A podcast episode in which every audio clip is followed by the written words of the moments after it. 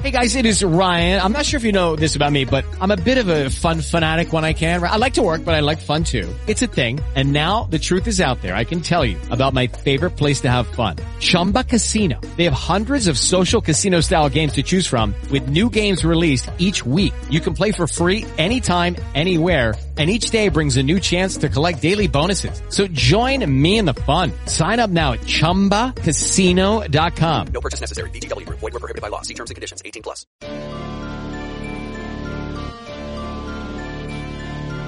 Are you searching for the best in online black radio? Then go to blacktalkradionetwork.com, helping you filter through the noise. Real talk, black talk.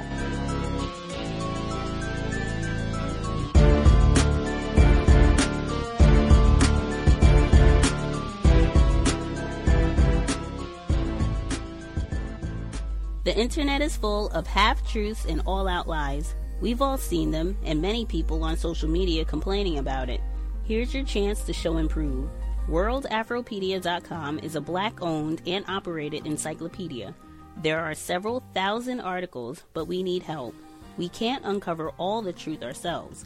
So please join us and become a writer, editor, or blogger for WorldAfropedia.com today.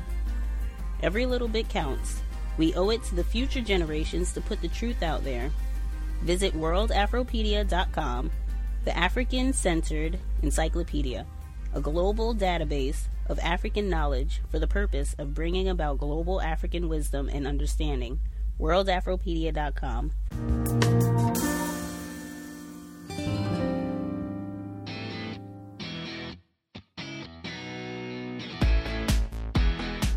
Seattle's a great place to visit because it has, I guess you could say, a little bit of everything, but I like to think of it as a lot of everything. Kevin Gilmet and his mom June sit down at his kitchen table in Lynnwood to talk history, civil rights history. I was just a baby, I was just a kid. Gilmet was 15 in July 1963, but he was old enough to take part in Seattle's first civil rights sit ins.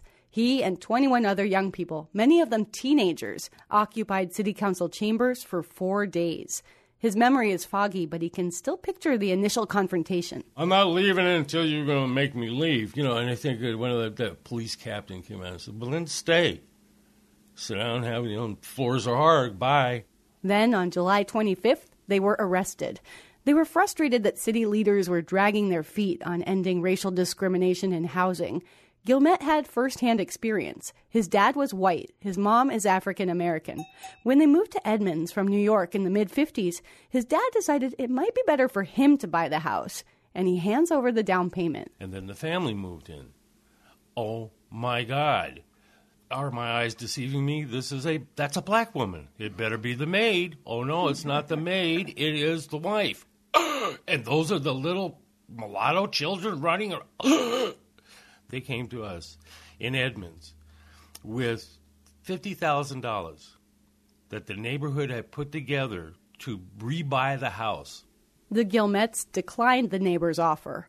They managed to settle in an all white enclave, but the experience of Reverend Samuel McKinney was more common. He moved here in 1958 from the East Coast to take over as pastor of Mount Zion Baptist Church. Then he went house hunting with his wife. I would see a house and uh, inquire about it. When people heard my voice, they asked me, Are you colored? And asked them what difference did that make. Then they would hang up. Many properties had racial restrictions written into their deeds. The language sounds archaic. No part of this property shall ever be used by any Hebrew or person of the Ethiopian, Malay, or Asiatic race. University of Washington history professor James Gregory says they were enforceable in court. If I, as a property owner, wished to sell or rent to somebody who was um, not white, I could be sued by all the neighbors uh, for doing so, and I could lose essentially my property. In 1948, the U.S. Supreme Court said they were not enforceable, but housing discrimination persisted outside the city's central district. In 1963, activists led by Reverend McKinney pushed for an ordinance prohibiting discrimination in housing. Real estate interests testified against it. We believe it will have a broad tendency to depress rents with its consequent reduction in economic values of real estate. This opening housing ordinance is an attempt to deprive all of us of one of our basic democratic rights, which is to dispose of our property, both real and personal, as we see fit. They were so worried that we would tear down uh, what had been built up. We would not take care of the property and all like that, and we would attract elements to the community that were considered undesirable. The city council decided not to vote on it. Instead, they put the measure on the ballot. History professor James Gregory says opponents called it a forced housing ordinance. One ad said, Don't let them kick away your rights. Voters defeated the measure two to one. White Seattle basically turned uh, turned its back on the um, desires of the communities of color for a fair shake in housing. Not until 1968, three weeks after Dr. King was assassinated, did the city council vote to pass it. I asked Kevin Guillemette if he feels at all vindicated. Did it feel at all like an accomplishment, you know? That these restrictive covenants had gone away, blah, blah. No. No, no, no, because this is what the, the Constitution of the United States guarantees for everybody, and I have to fight for it. So when I do get it, I should be thank you.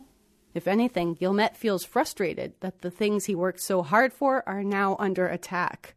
He points to states such as North Carolina passing restrictive voting laws. Certain factions of this country saying, well, if we can't, if, if you were not going to vote for us, we're just not going to let you vote. Really? We're going to go back there and do that again? We already did that. I already did that. I'm sorry that the brother feels discouraged. Reverend McKinney says you can't lose hope. An old spiritual said, like a, keep it moving along like a little inchworm. The struggle continues. Even in housing in Seattle, that struggle continues. A study by the city in 2011 found illegal housing discrimination in more than half of the rental properties tested. Ashley Gross, KPLU News. Earlier today, I was briefed by my Homeland Security team on the events in Boston. Uh, we're continuing to monitor and respond uh, to the situation as it unfolds. The American people will say a prayer for Boston tonight, and Michelle and I send our deepest thoughts and prayers to the families of the victims. Today marks the 50th anniversary of the Fair Housing Act, which critics say is losing its bite under President Trump's administration. The Fair Housing Act was signed into law on April 11, 1968, by President Lyndon Baines Johnson. It was meant to protect minority renters and buyers from discrimination. But what effect did the act have here in Boston? Joining us in the studio to explain is James Jennings. He is Professor Emeritus of Urban Planning at Tufts University. Thanks for joining us, Professor Jennings. Thank you. So, first of all, to understand the importance of the Fair Housing Act, it helps to understand what happened when a black family showed up to rent or buy a place to live. Like a family sees an ad in the paper and goes to rent an apartment and calls up, makes an appointment. Then what happens? Sometimes depending on the tone of the voice, the person is discouraged. The voice sounded too black or too Latino. And what if they go to buy a house? They go to the bank to get a loan. Banks have a long history of redlining in this country, marking a certain area of a city to either not provide loans to that area or provide loans at a very high cost, very high interest to, rates. To minorities, but willing to provide loans to white people. Exactly, exactly. Okay. And Boston has a real history of redlining. Yes, yes. What areas were redlined more than others? Mattapan, Roxbury. We're looking at communities that at one point may have been predominantly Jewish, predominantly Italian, but once banks started to redline these areas as blacks sought to become homeowners, white ethnic groups moved out blacks tried to move in and many times could not find banks that would loan them money or even provide monies to improve the housing that they were able to get. So we're talking about, like for example, along Blue Hill Avenue. That used to be a very Jewish neighborhood Yes. back what when in the fifties, forties. You could say 40s, 50s, into the 60s. And then it shifted Yes, from mostly Jewish to mostly black. mostly black. The same occurred in Mattapan. You can actually see right there on city maps, which you've compiled, this transition of the city by the decades. So we're going to put those maps online at WGBHnews.org. And those maps show defined neighborhoods where black people were de facto restricted to living in and around the time of the Fair Housing Act. But what parts of the city had like nobody black? Well, Boston still has some sections of the city, by the way, where no one is black, but You had certain neighborhoods, white working class neighborhoods, South Boston, Charlestown, more middle class neighborhoods, again predominantly white, West Roxbury, parts of Jamaica Plain, for a long time, even Hyde Park, parts of Dorchester.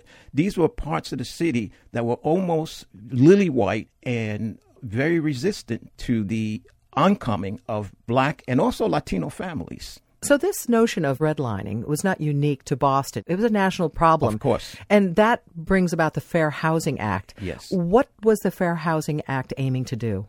To prevent discrimination on the basis of religion, sex, national origin, race, or color. The Fair Housing Act came into effect just, what, a week after Martin Luther King was assassinated. Was that assassination, did it play a role in getting it passed? Yes, it definitely played a role. The president at the time, Lyndon Baines Johnson, urged his colleagues to push this forward, not just to honor Martin Luther King Jr., but recall that the nation was being torn apart with racial violence and racial tension, and President Johnson was concerned about this.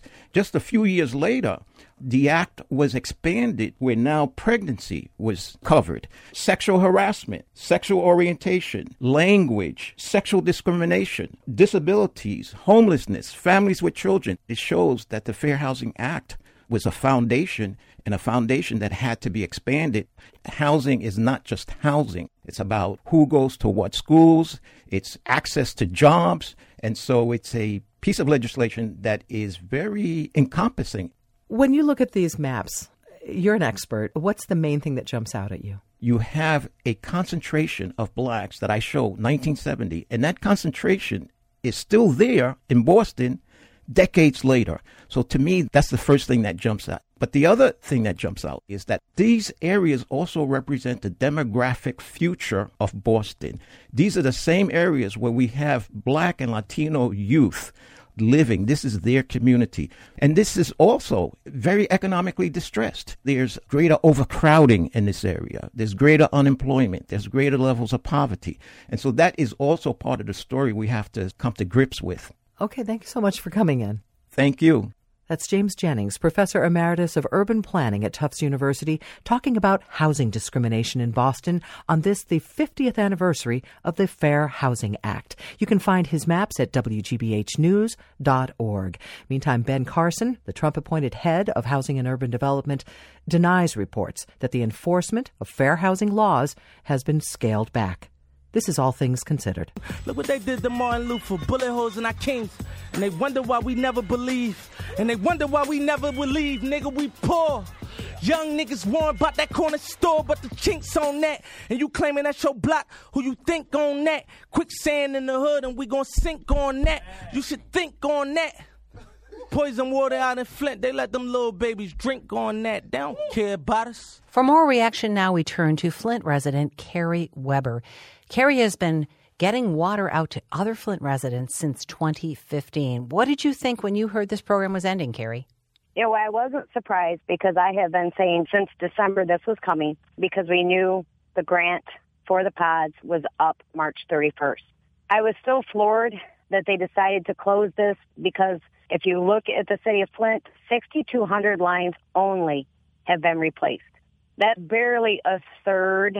In fact, it's not even a third of what they're out there to replace. The EPA has warned everyone in Flint that when the work is done on the lines, they're banging on the lines, they're taking lines out, all of that. What it does is you see spikes in lead particulate in water. And it's not just necessarily at the house they're working on. It can be the houses next door and down the street too. Now, they're still going to be giving out free filters and replacement cartridges. Um, so, why is that not enough? Because unfortunately, all the broken trust in Flint, these are the same people that lied to us. These are the same people that called us crazy. These are the same people that said the people in Flint, have to worry about lead, they can relax. There has been no trust restored at all. This is not restoring that trust either. I know for my family, I have my husband and daughter lead poisoned. We've lost three dogs to lead poisoning. There's no way we're using this tap water ever. So when the state points to the tests that say, look, the community's water meets the government lead standards and the lead levels for more than two years have been well below the action levels set by the lead and copper rule, and we need to move on. How does that hit you? Okay, we trusted them for 18 months. We had Legionnaires outbreaks they did not inform us of. We have mass lead poisoning of 100,000 people. How are we to now go, oh yeah, these guys are telling us the truth? There has been no trust in the government from Flint. There's no trust restored. And here's my issue, Cynthia. Our lead line was replaced September 28th, 2016. We were tested in November of 2016. Our lead is better, okay? Back when the crisis began, we were at 1,800 parts per billion lead at my home. That was our highest reading was 1892 parts per billion lead. We have been 1,300, 1,100. We were all over the place, very, very high. Is our water better? Yes, it is. Is our water 46.1 parts per billion lead? Yes, it is. Is that three times the federal standard? Yes, it is. Do I believe the filters work? Yeah. I've seen the testing by people I do trust, which would be uh, Virginia Tech. So the filters do remove the lead. Will I take that chance? There's not a prayer that's ever going to happen. Carrie, tell us about the people that you've been delivering water to. The people I've delivered to are the homebound, the disabled, the elderly, those folks. When we first started, we were mass delivering water to everyone. Initially, the problem was these folks were not having any water delivered. These are the very folks that are the most vulnerable, and the state was not delivering them water. We had to really fight for that. The state started delivering them water, and it was 10 cases a week. And for some families, that was enough. So I was kind of just filling in the gaps, and I had about 25 families I was helping. And I'm now at, I think, around 67 families. I don't have like a finite count. So at this point, knowing the pods are closing, I have promised folks I will deliver until the last pod closes. And then what? What what resources would be there for these families once the state closes these distribution pods? There is none.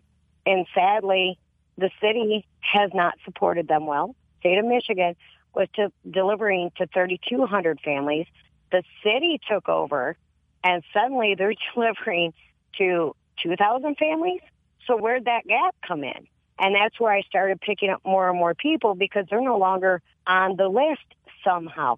And nobody could ever, I took this to city council. I've talked about this ad nauseum that they're only getting four cases. That's not enough for one single person.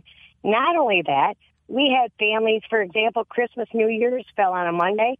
We had families that went three weeks without water delivery because there was nothing in place to deliver to them on another day. So the work has become just exponentially difficult. And now these are closing, so there will not be free bottled water handed out from the state of Michigan. No. Will people in Flint ever trust government again? If so, what would it take? I won't. The people in Flint I've talked to, no.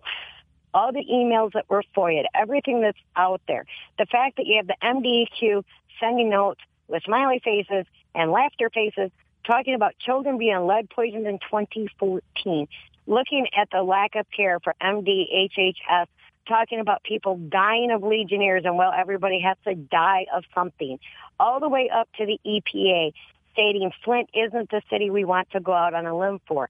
At what point have they done anything to restore our faith? They have done the minimum level all the way along. They have left, left the most vulnerable out to hang all the way along, and that's not okay. And we are on a very fixed income. My family is, which is how we all came to be poisoned as well. My husband and daughter are very ill because of their lead poisoning. We can't afford to buy water for us. I can't go out and buy it for others. So unless I can somehow come up with a way to get donations, which I've already been working on for two years without any real success, I don't see a way to help anybody anymore.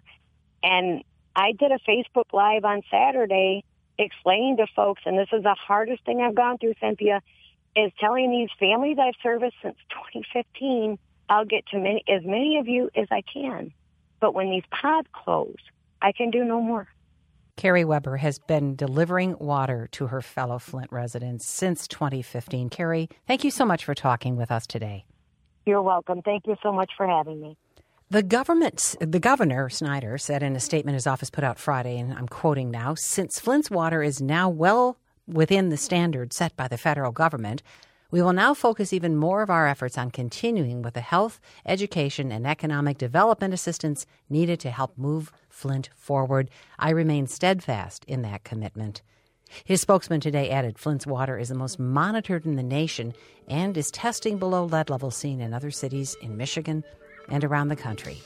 You're listening to Stateside from Michigan Radio. We do not know whether the killer of Reverend Pinckney and eight others knew all of this history. But he surely sensed the meaning of his violent act. It was an act that drew on a long history of bombs. This is KUT. Four victims of the Austin bombings were people of color. Police say a recorded confession left by the bomber did not identify race as a motive, but the attacks have left some communities of color feeling targeted. As KUT's Syeda Hasan reports, one group of residents wants to take the safety of their neighborhoods into their own hands. Last week, a few dozen people gathered at the King Seabrook Chapel at Huston-Tillotson for a community safety meeting. The reason that we are here is not a pleasurable reason. Robert Muhammad says the spate of attacks in minority neighborhoods has put many people of color on alert. In traditional black and Latino communities, their two mm. brothers were targeted, their, their homes were targeted, and they lost their lives. In recent weeks, the nonprofit Austin Local Organizing Committee has held a number of meetings like this one. They're teaching residents things like how to protect their homes, when to call 911 versus 311, and how to organize neighborhood watches. The idea is to take a more proactive approach to protecting their communities. Sergeant Lawrence Davis with the Austin Police Department led the group through some basic home safety tips. Lighting is the cheapest form of security. Davis also spoke about the need for residents to get to know their neighbors, a point that city leaders have emphasized since the bombings. But as some audience members pointed out, it's not always that simple. I live in a predominantly white neighborhood in South Austin. Benjamin Yapon shared this story with Sergeant Davis. And I have a guy two doors over, and he recently put up an enormous uh, flag of Texas in his front yard and he's got a lot of other fixtures in his front yard that make me really nervous. And around the time of the bombings, I'm thinking, man, I need to get to know my neighbors. But the last thing I want to do is go near that house. Sergeant Davis says if someone makes you feel threatened, don't ignore that feeling. If you sense something suspicious, he says it's worth reporting and letting police handle the situation. A recurring theme throughout the discussion was that people feel a responsibility to take ownership of their neighborhoods.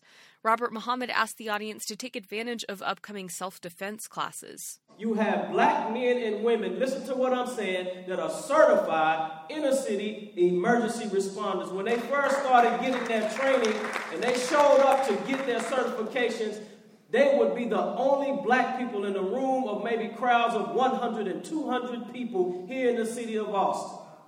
And so I'm proud to say our sister, a black woman, is leading the charge at that. That woman is Christina Muhammad. She's a coordinator with 10,000 Fearless Austin. The group is holding free training sessions to teach people how to protect themselves. But I don't want just to initiate a neighborhood watch. I want us to keep watch, but I want us to have some accountability also with that being alertness. So we want to bring in that other component in to watch, keep alert. You should always be on the alert, but also learn how to train and get involved. Syeda Hasan, KUT News. What are you talking about? That's right. We move into Mississippi, and you know how that spells. M I crooked letter, crooked letter I, crooked letter, crooked letter I, humpback, humpback I.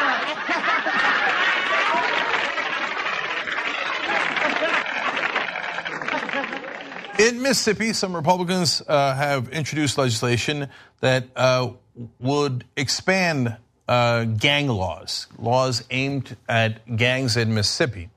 Well, before you jump to conclusions, you should know that uh, most of the gangs in Mississippi are actually white. Uh, and I clarify that because apparently a lot of people don't know that. But uh, I'm not the only one clarifying it. Uh, the good folks in Mississippi going after the gangs are clarifying it. But is that why people are pursuing this law? And the law has not passed yet. Um, well, Senator uh, Brice Wiggins, who introduced it, said it is not a Republican, Democratic, black, or white issue. So this is not about race, okay? And so uh, let's find out uh, how uh, this has been enforced, what the situation in Mississippi is with gangs overall. Okay, so first, over the last year, members of the Mississippi Association of Gang Investigators worked to spread the message that not all gang members in Mississippi are African American, Hispanic, or another ethnicity, because they have to clarify that because it is often uh, put out there by the media that it's that, and they, they have the, people have the wrong impression. And this reported by the Jackson Free Press. In fact, they warn many of the state's toughest gang members are now white. Between the growing Simon City Royals, white supremacist groups like the Aryan Brotherhood, and biker clubs such as the Violent Bandidos, started by a white Marine in Texas in 1966, who would later be convicted of murder. In fact, in August of 2017, uh, this same um, gang unit in, within the Mississippi government told the Clarion Ledger that 53% of verified gang members, a number presumably pulled from the dozens of identified criminal groups in the state, are white. Now, do they also have black and Latino gangs? Of course they do. And uh, gangs like the Vice Lords, uh, which are African American and, and, are large in that area. And in fact, uh, Mississippi, uh, overall, as a percentage of their population, has the highest percentage of African Americans of any state. So, um, so the majority of the gangs are white. Of course, the majority of the state is also white, but there is actually a very um, significant uh, African American population in Mississippi as well. I'm giving you all of the context, and so are they, which is good. Uh, so again, this uh, gang unit within the Mississippi government, uh, as the Jackson Free Press explains, their recent message was clear.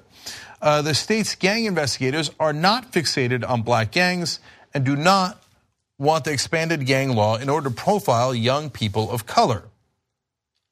So I, I, love these reassurances, and it's a good thing, and it's a good education campaign. So so far so good.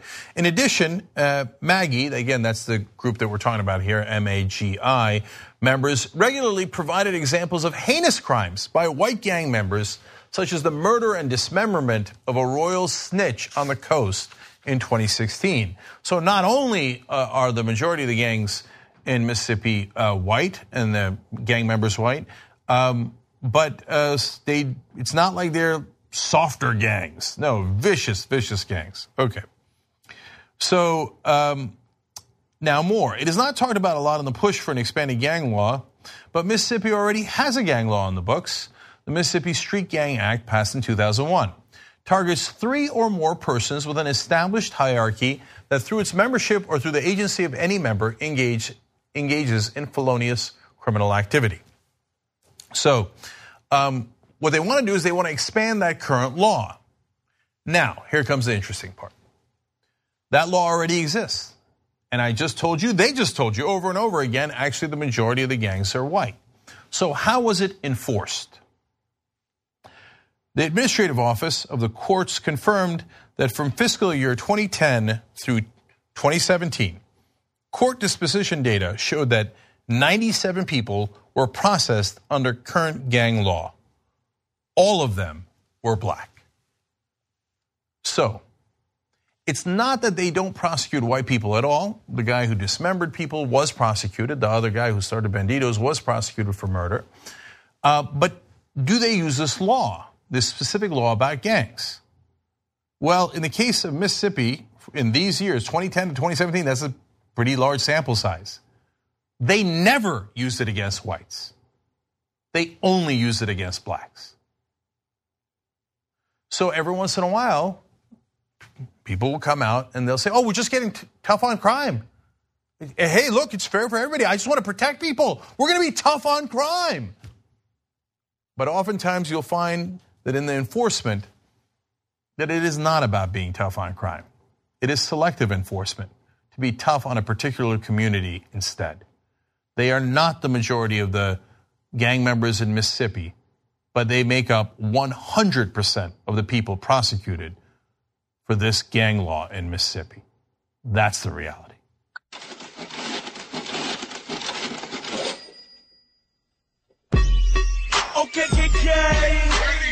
G's up. Little scrap, scrap.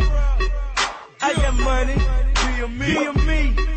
Money in the bank. See you I got money in the bank. Yeah. Shout out what you drink. I got money in the bank. Yeah. Shout out what you drink. I got money in the bank. Yeah. Shout out what you drink. I got money in the bank. Yeah. Shout out what you drink. Individual and structural racism in America has a profound impact on the lives of boys and men. Emily Badger, a writer for the New York Times Upshot, dove into data from researchers at American universities, Stanford, Harvard, and the Census Bureau that reveals that black boys raised in America, even in the wealthiest families and living in some of the most well to do neighborhoods, still earn less in adulthood than white boys with similar backgrounds. Emily Badger is here to discuss her article, Extensive Data Shows Punishing Reach of Racism for Black Boys, and she's joined by Ibram Kendi, a professor of history and international relations at American University. Welcome to you both. Hi, Rebecca. Thanks for having me.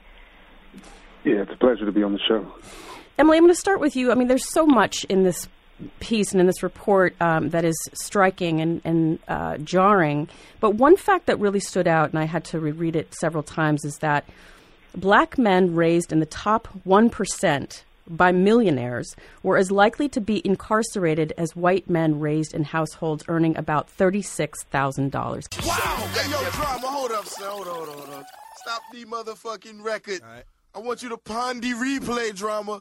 Pon de replay. Let's give him one more chance, man. Run that shit the fuck back. Black men raised in the top 1% by millionaires were as likely to be incarcerated as white men raised in households earning about $36,000. Can you can you please talk to me about that?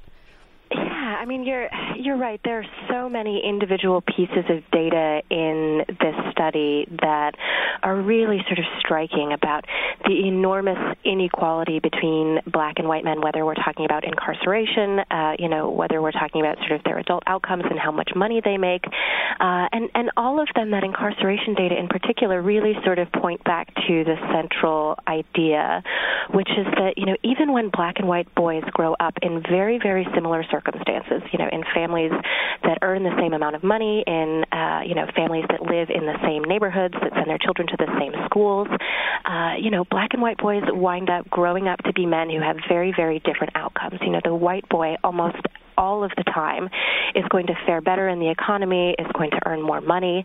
And, um, you know, I, I think one, one of the first questions that we wondered when we were looking at this data was, you know, where does incarceration fit into this? I mean, the criminal justice system is sort of an inseparable part of the larger whole when we're thinking about, you know, how, how do black and white boys interact differently with the world when they walk outside of their homes? What's sort of shaping the very different life trajectories that they have? And, you know, so I think that, that one statistic that you mentioned is, um, you know, this this really sort of striking uh, piece that's not necessarily sort of the top line finding here, but it's one of these little things that's sort of, you know, really essential to helping us understand what's going on here. I think for a lot of people who read um, who read the piece were were were struck by the the data and the numbers for sure, um, because there they are. There, you know, there's no sort of arguing those numbers. But I think it's also then important to bring it back into a context of actual culture and livelihood.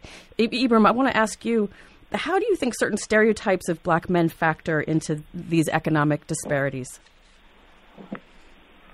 Well, I, I think those stereotypes or those racist ideas are, are critical. Uh, and so I think you had, of course, asked about mass incarceration um, and how richer black boys are, are more likely to be incarcerated than uh, more working class white boys um, or men.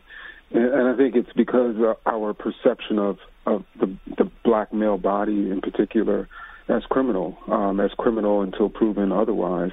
And so personally, you know, I actually was, I think in some ways part of that data set. I was born in 1982, and, and I, I can recall countless times, um, and I grew up in a middle income home, and I can recall countless times in which I have been suspected uh, by the police as a criminal, in which I was followed in particular types of ways and suspected when my white male friends were not.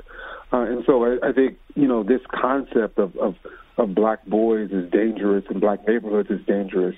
Uh, I think is, is certainly a factor in these in this data. And do you think also that those that those perceptions and those stereotypes are then internalized uh, by by black boys and men? I think they are in certain types of ways. So I, I, I write about the ways in which uh, black people have internalized racist ideas about about black people.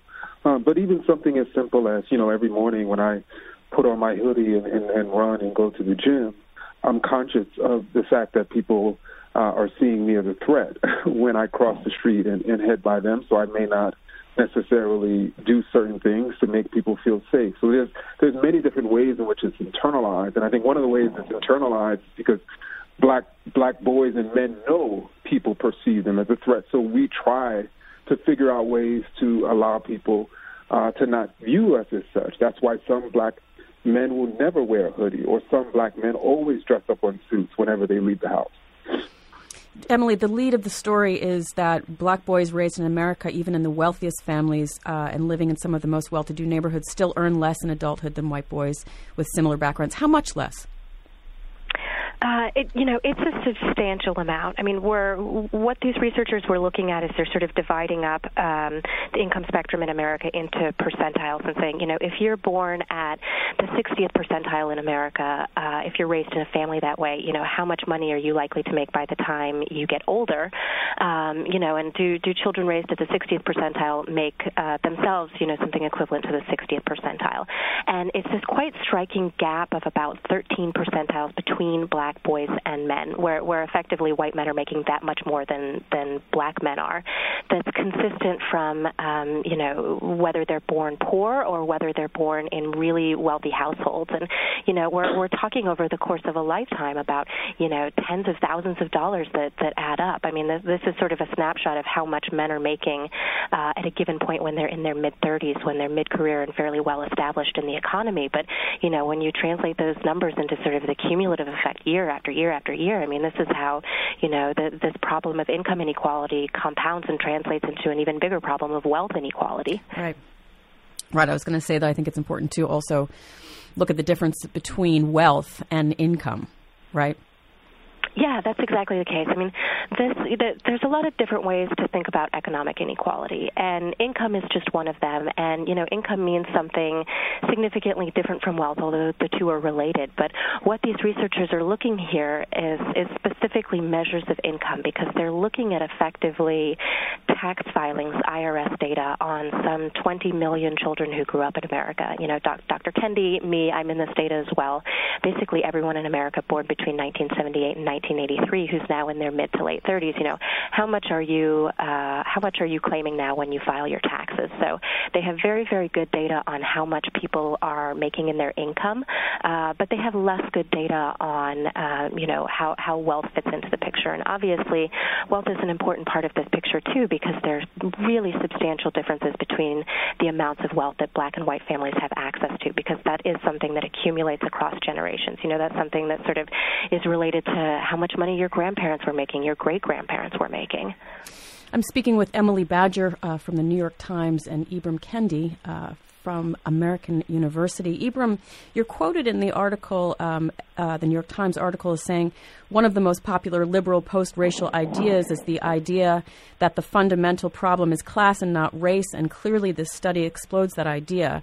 Um, let's break that down. Uh, it, it's, it's one of those. It's one of those uh, ongoing. Um, arguments uh, that we hear it's about class not race so let's let's talk about it in very salient terms Sure. So I think to, to, to think about it very simply, typically liberals are willing to admit that there is some sort of racial problem, meaning they, they look out at the racial disparities and see a problem. Um, and they typically see that that problem is stemming from discrimination, while conservatives are less likely to admit that there's even a problem and, and certainly less likely to admit that that problem is stemming from discrimination. And then the question becomes what type of discrimination? And so what became popular, particularly during the post-racial era, was this, among liberals, was this idea that the problem of discrimination was a problem of economic discrimination. And so that if we only sort of uh, allow black people to rise in the economic ladder, then those disparities, those racial disparities, will wither away. While this study shows that that problem is actually not a, a problem of class, but a problem of race. Or the problem is not a problem of economic discrimination, but it's probably a problem of racial discrimination. Emily, in the study, there's also um, an attempt to identify neighborhoods where poor black boys do well, and as well as whites. But there were few neighborhoods that met the standard. Uh, but parts of Maryland, suburbs of Washington, and corners of Queens and the Bronx. What were some of the characteristics of these neighborhoods that helped poor black boys succeed? Yeah, it's uh, one of the other really remarkable and, and depressing, in fact, uh, points about this study was that the kind of neighborhoods that you're describing are so, so rare. I mean, basically, in 99% of America, the white boy is going to do better than the black boy is in the economy when they grow up, even if they start in very, very similar circumstances. So the, the researchers then ask, okay, that, that 1% uh, where this is not true, what do we know about those places? Can we take the things that we learn about those places and use that to try to apply apply lessons and create policies for the rest of America. So there, there were a couple of common factors of these, these very few neighborhoods where black and white boys are both doing well and they're doing equally well. And, um, you know, one of them is that the, these are communities that tend to have low poverty rates. This is perhaps not surprising. These, these aren't places that, you know, are dealing with really endemic poverty. Uh, they tend to be located in uh, regions where on some kinds of tests it appears as if whites discriminate against blacks less. Um, you know, th- this is probably not the most ironclad finding in the whole study because whether or not people discriminate is a very, very difficult thing to measure. Mm-hmm. But to the extent that we have some data on it, it, it looks as if in places where there's less discrimination, black boys are doing better. And they're also doing better in communities where there are a lot of lower income black children who have fathers at home. Uh, and this is this really sort of interesting and, and in some ways kind of perplexing finding of this study because what that's saying is not, you know, black boys do well when they have their own fathers at home. They're saying black boys do well when they live in communities where there are other fathers around. You know, they're they're they're describing something about the quality of a neighborhood, not about the quality of a household. And you know exactly what that gets at. The researchers can't say. We don't know if this is a story about you know black children growing up with black men around them who are mentors, who are role models, um, you know, who may be sort of functioning in their lives in some other way, or, or who may just be sort of indicative of other circumstances of the community. But you know that that's one of the sort of intriguing pieces of this study that uh, other researchers need to pick up and figure out a lot more about. Ibram, what are your thoughts on that? I mean, that was really striking to me as well. Um, that it, that black fathers played such a role. So, I mean, I I, I think in in um, in Emily's uh, article that she pointed to um, both the, the, factor of models uh, and mentors as well as communities that may have lower incarceration rates and, and better job opportunities. And I would probably lean towards the latter. Uh, that the presence of, of, of, black fathers and black men uh, in a community is going to clearly, or greater presence, I should say, uh, than other communities is, is clearly a result of them not being as likely to be incarcerated and have better opportunities. So, so therefore, boys coming up in that environment are less likely to be incarcerated and are more likely to have opportunities. When they work hard, their their their hard work will be will be rewarded. Um, and and so it, it, it that's what it seems like to me. But I think it's something that I think we should be investigating uh, as opposed to what's wrong with these black boys.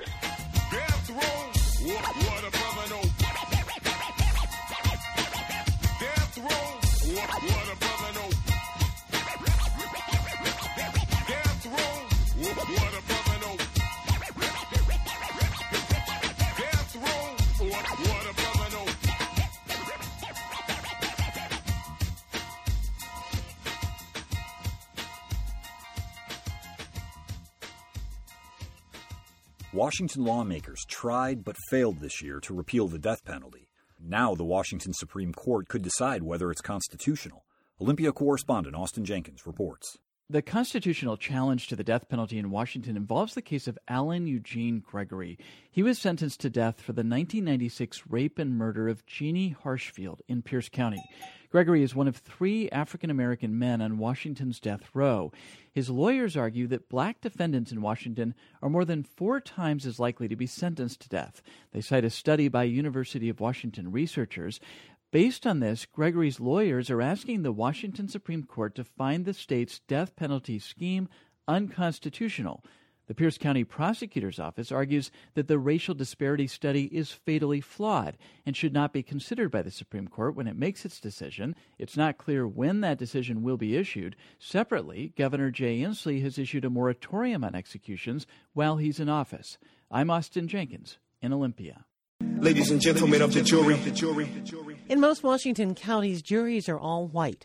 That's true even when there are people of color in the jury pool. And now the state's highest court has adopted a new rule aimed at reducing that outcome. KUOW's Patricia Murphy reports. Research has shown lawyers are more likely to strike people of color during jury selection. In the past, the courts have allowed challenges if an opposing attorney suspects racial discrimination.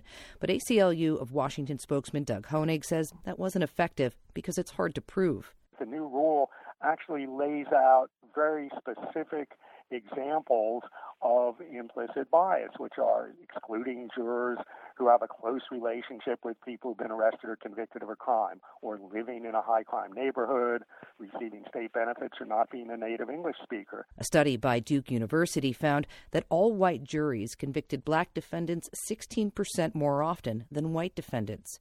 Researchers also found the gap was nearly eliminated when at least one member of the jury was black. Washington is the first state in the nation to adopt this rule. It takes effect at the end of the month. I'm Patricia Murphy, KUOW News. Mama says police misshoot black people. Is it true? Uh, yeah, is it true? Is that true? Yeah, is it yeah, true? Is that true? Is it true? Same situation, same tragic end. This time in Sacramento, where marchers fill the air with screams, cries, and chants of no justice, no peace. Their anguish and anger fueled by the fatal shooting of Stephon Clark. On Sunday, March 18th, the 22 year old Clark became another grim statistic in the long list of unarmed black men gunned down by police. Watching the news reports of the demonstrations, one call out to the crowd stood out for me. Someone yelled, Let's fire the people who fire the police. Those words actually reflect a shift in strategy for some activists.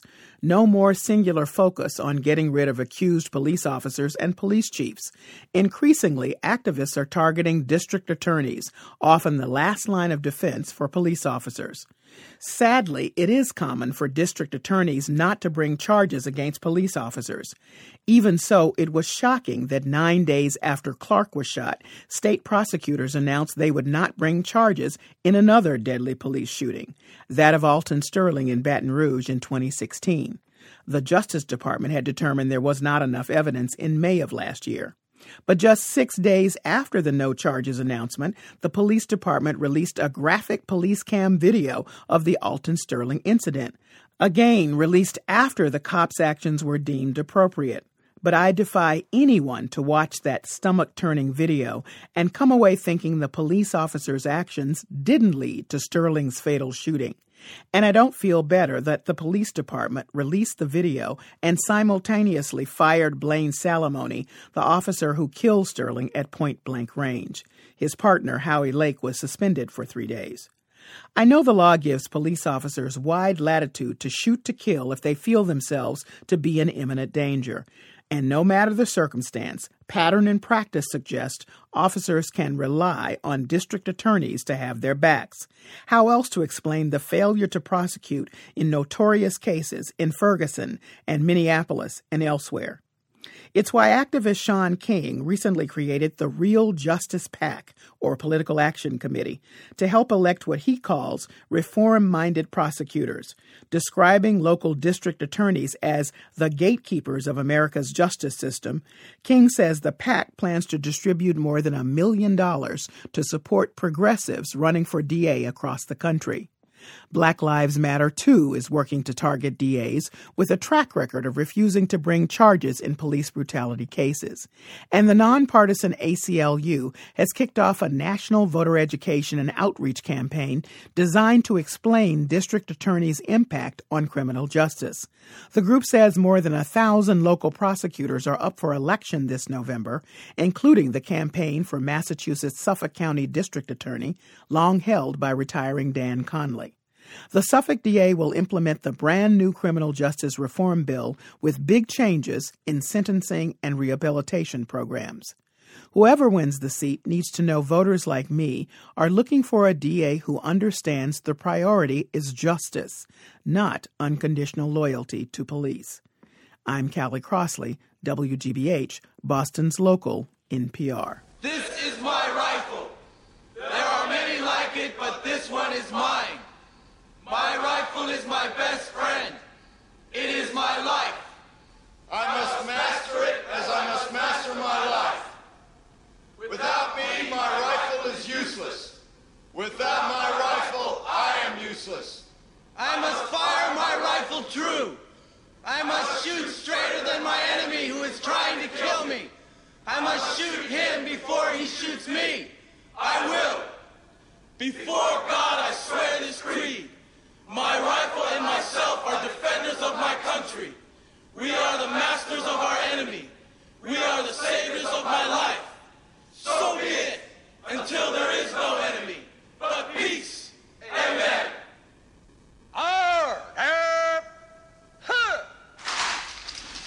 The mass shooting in February at Marjory Stoneman Douglas High School in Florida kickstarted a national debate about gun violence, largely driven by the school's students. But not everyone there feels like they're being heard.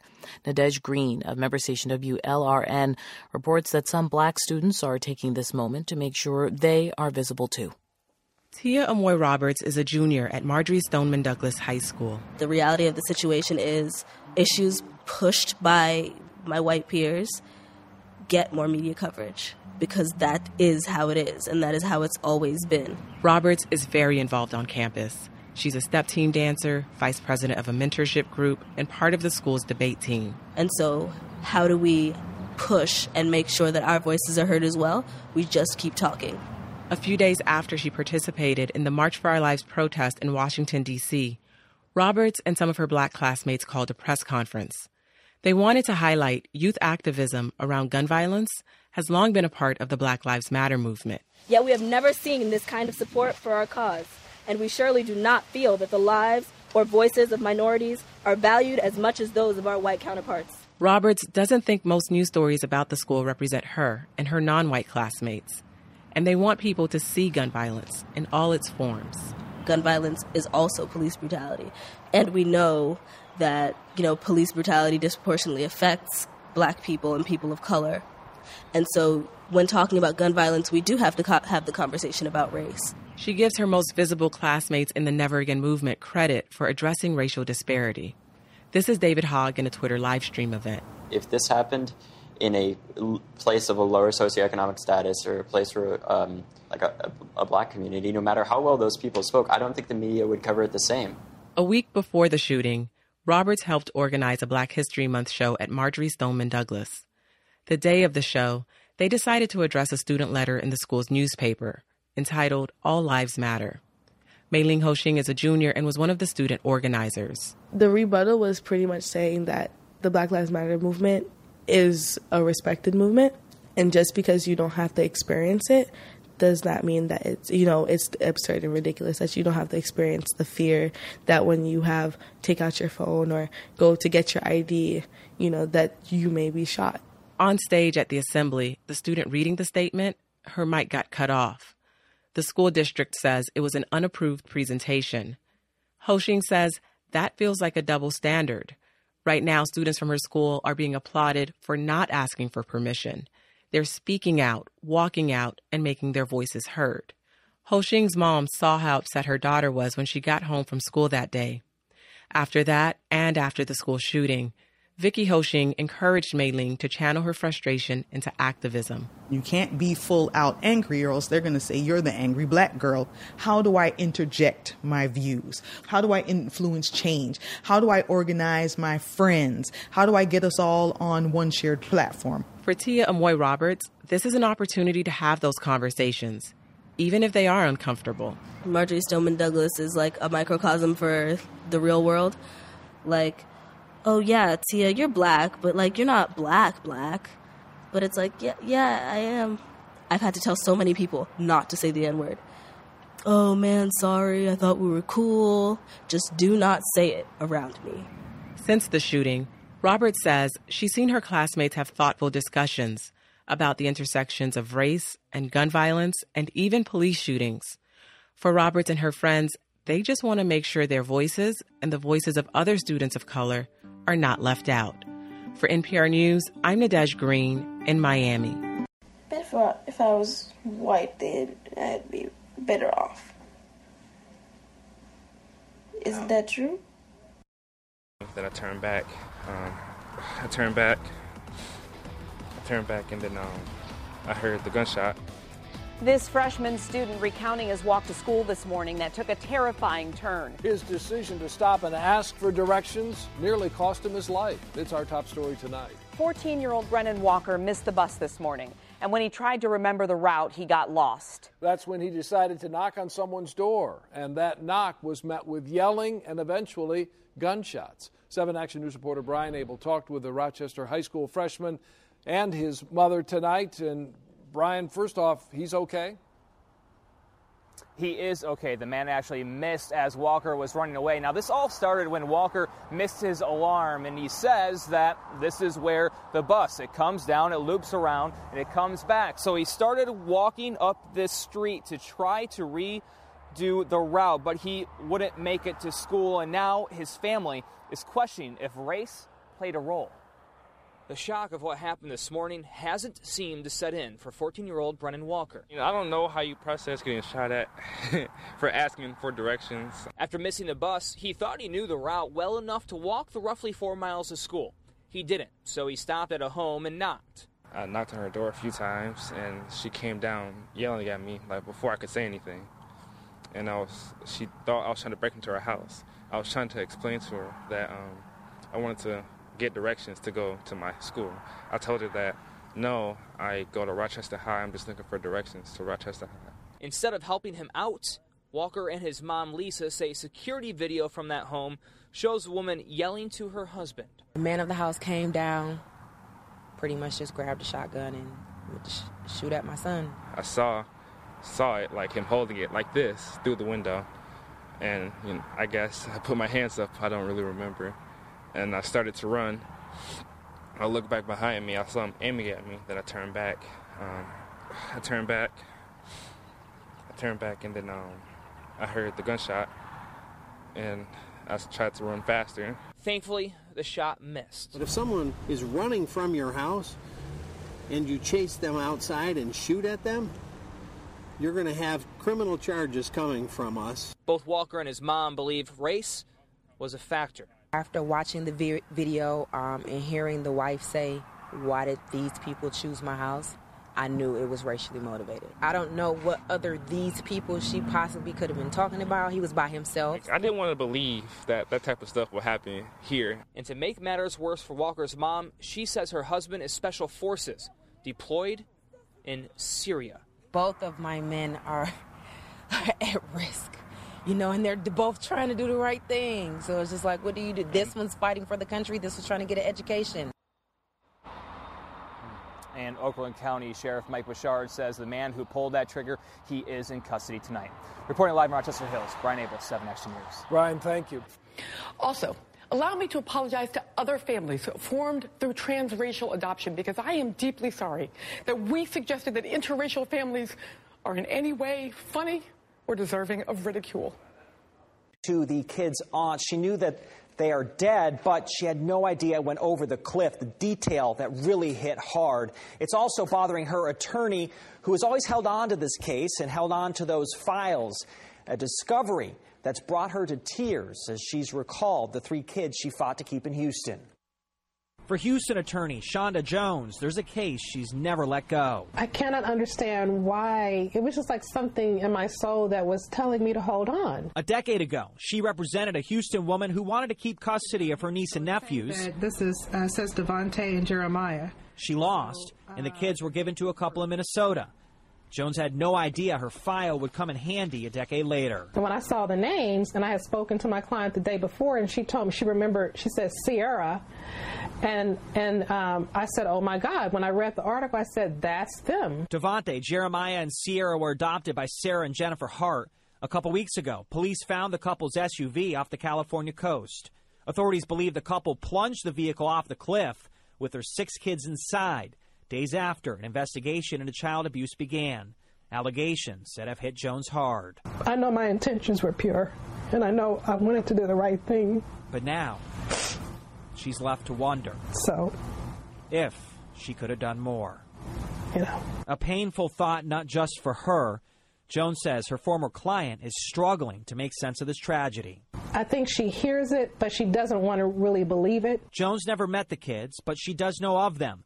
Devonte made national headlines during a Portland protest over police violence when he hugged a white officer. The makings of a young man she wishes he and his siblings got to enjoy more of life. It's just hard. It's very hard. Sorry. Jones says her client lost the children because she violated a condition by allowing the children's mom to watch the kids when she was at work. Their parents had the children taken away from them, she says, due to a drug problem. As for the accident, police have been able to identify three of the kids. They're still waiting the autopsy for a fourth body that was recently discovered, but they've not been able to find two others. Nick Notario, 13 Eyewitness News. I'm truly honored and privileged to stand here before you to celebrate the life of Winnie Mandela, a major figure in the apartheid movement, and of course the wife of our beloved Madiba, Nelson Mandela. She is rightly known as the mother of this nation, but Mama Winnie was much more than that. She was a heroine of a whole continent, a courageous symbol of resistance for all of us. Good morning to you, Gail. Hi, Africa. Um, I asked some listeners uh, which actress uh, really best portrayed the late Winnie Madikizela Mandela because she she has been portrayed a number of times both on the small Mm. screen and the big screen, and many agree with my um, uh, really my praise of Naomie Harris and her sterling sterling outing as Winnie Yes. Madikizela Mandela in Long Walk to Freedom. Somebody saying yes, Africa. Naomie Harris got Winnie almost perfectly. The script did help, and then another Sally writing, Hi Africa, I also finished watching Long Walk to Freedom with a new understanding and respect for Winnie. Um, and, and that, that, and my earlier statements certainly taken, I suppose, in the wrong context by, by, by, by Mm. somebody listening. I'm not excusing Winnie Madikizela Mandela's behavior. I'm not at all. I'm not. There are many things No. that once we bury her, I hope we'll be able to actually examine about her legacy and, and if nothing else, learn from those things. However, the kind of hmm. persecution that she was consistently and deliberately put through by the apartheid government, how how were we even supposed to expect any other result from Winnie Madikizela Mandela? But uh, that's the thing is I, I think a lot of people who immediately jump onto the wagon and say, oh, well, you know, I actually think that they haven't given a good thought to how they might respond to being treated the way she, I mean, actually the things that were done to her are absolutely horrendous.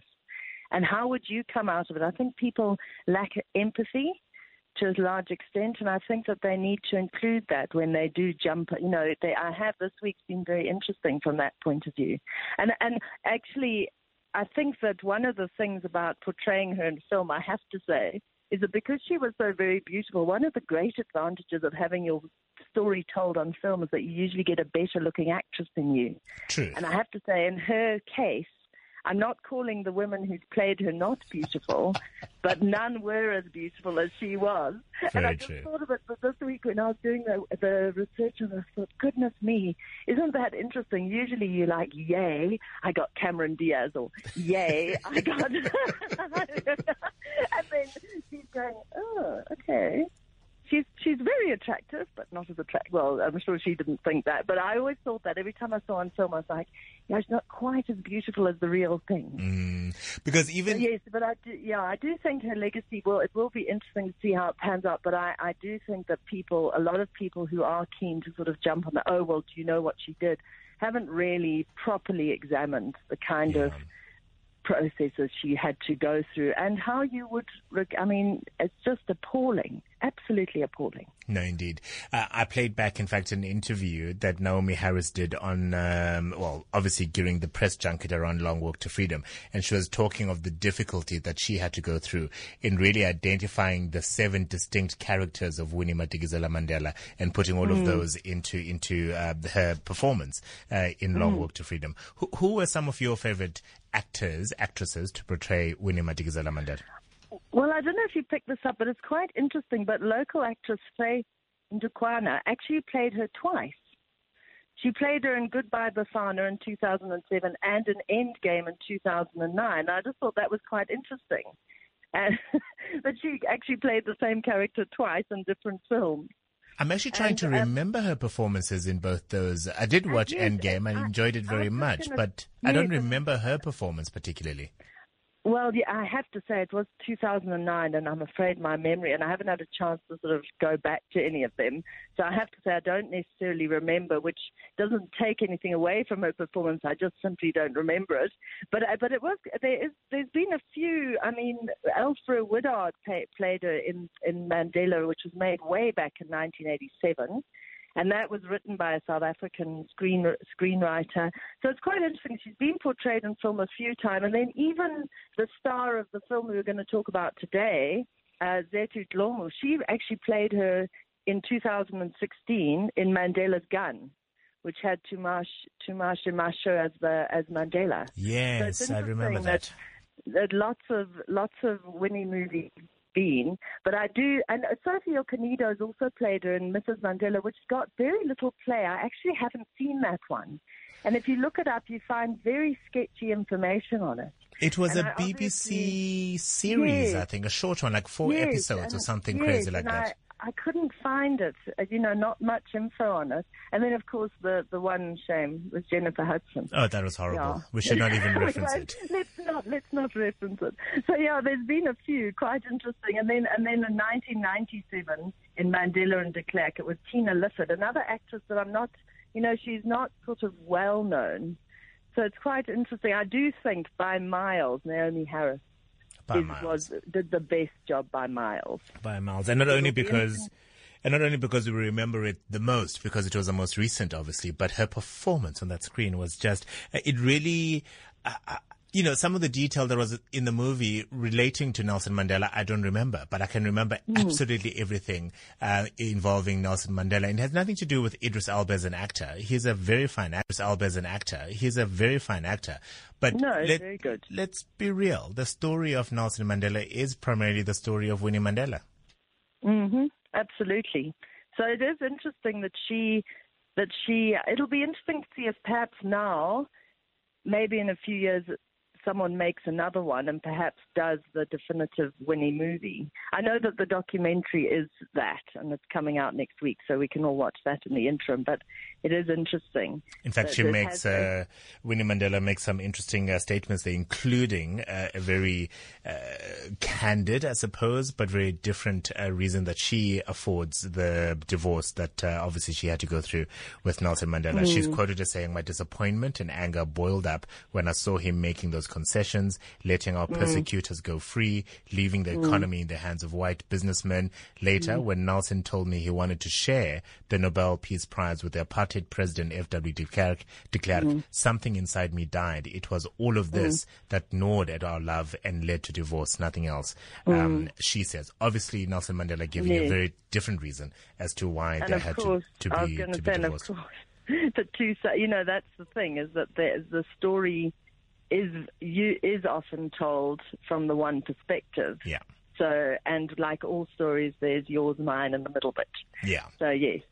So it'll be interesting to see how things pan out in terms of remembering her story and how it, cha- you know, how how the way people read it changes because I think people do change the way they analyze people's behavior based on what they know. The more no, they know. Sure. No, for sure. Uh, it seems many, many listeners agreeing with our assessment that Naomie Harris, without a doubt, is by far the best Winnie that we have seen on screen. Context of white supremacy. Gus T. Renegade in for another broadcast, hopefully to share constructive information on the system of white supremacy. Today's date, Saturday, April 14th, 2018. So I have been told. This is our weekly compensatory call in. Dial in. If you have thoughts, suggestions, commentary on any of the audio clips that we heard, uh, feel free. The number 641 715 3640. The code 564 943 pound. Press star 6 1 if you would like to participate.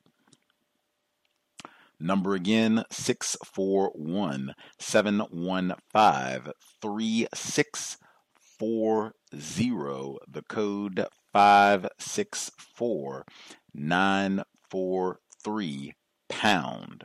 Press star 6 1 if you would like to participate. A few things before we get to the folks who dialed in. The context of white supremacy is listener supported, counter racist radio. Invest if you think the program is constructive. You can visit my blog, racism notes.blogspot.com. Racism notes.blogspot.com com. You'll see the PayPal button in the top right corner. If you are not into PayPal, drop me an email and we will get you a mailing address. Uh, tremendous thanks to all the folks who have supported uh, throughout the nine year tenure of the cows and folks who have helped uh, in the past few weeks, months uh, with the whole flooding. Uh, it has been hugely helpful. Uh, the generosity generosity is greatly appreciated.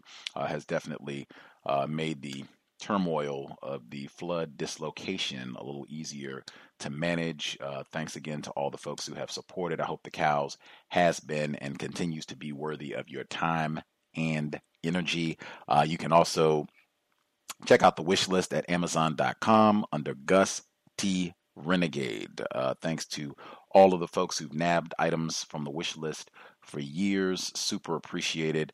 I uh, hope listening to the cows uh, has helped you get a better understanding of what white supremacy racism is, how it works, suggestions, things we can do to solve this problem. Few other things. Uh, first, the documentary that they were referencing on the late Grandcestor Winnie Mandela that's the documentary that debuted on PBS back in Black History Month, February, uh, that I told folks about when everyone was uh, losing, well, when everyone was frantic about Marvel's Black Panther trash. Uh, and I was saying, hey, movie that I'm much more interested in, that I think is much better, and about someone who is a real life freedom fighter, not a cartoon.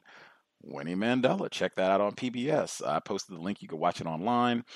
Uh, you cannot watch it online anymore. Uh, they took it down this week, but you know you should be able to go to the library uh, pretty soon and get the DVD. You can watch it that way.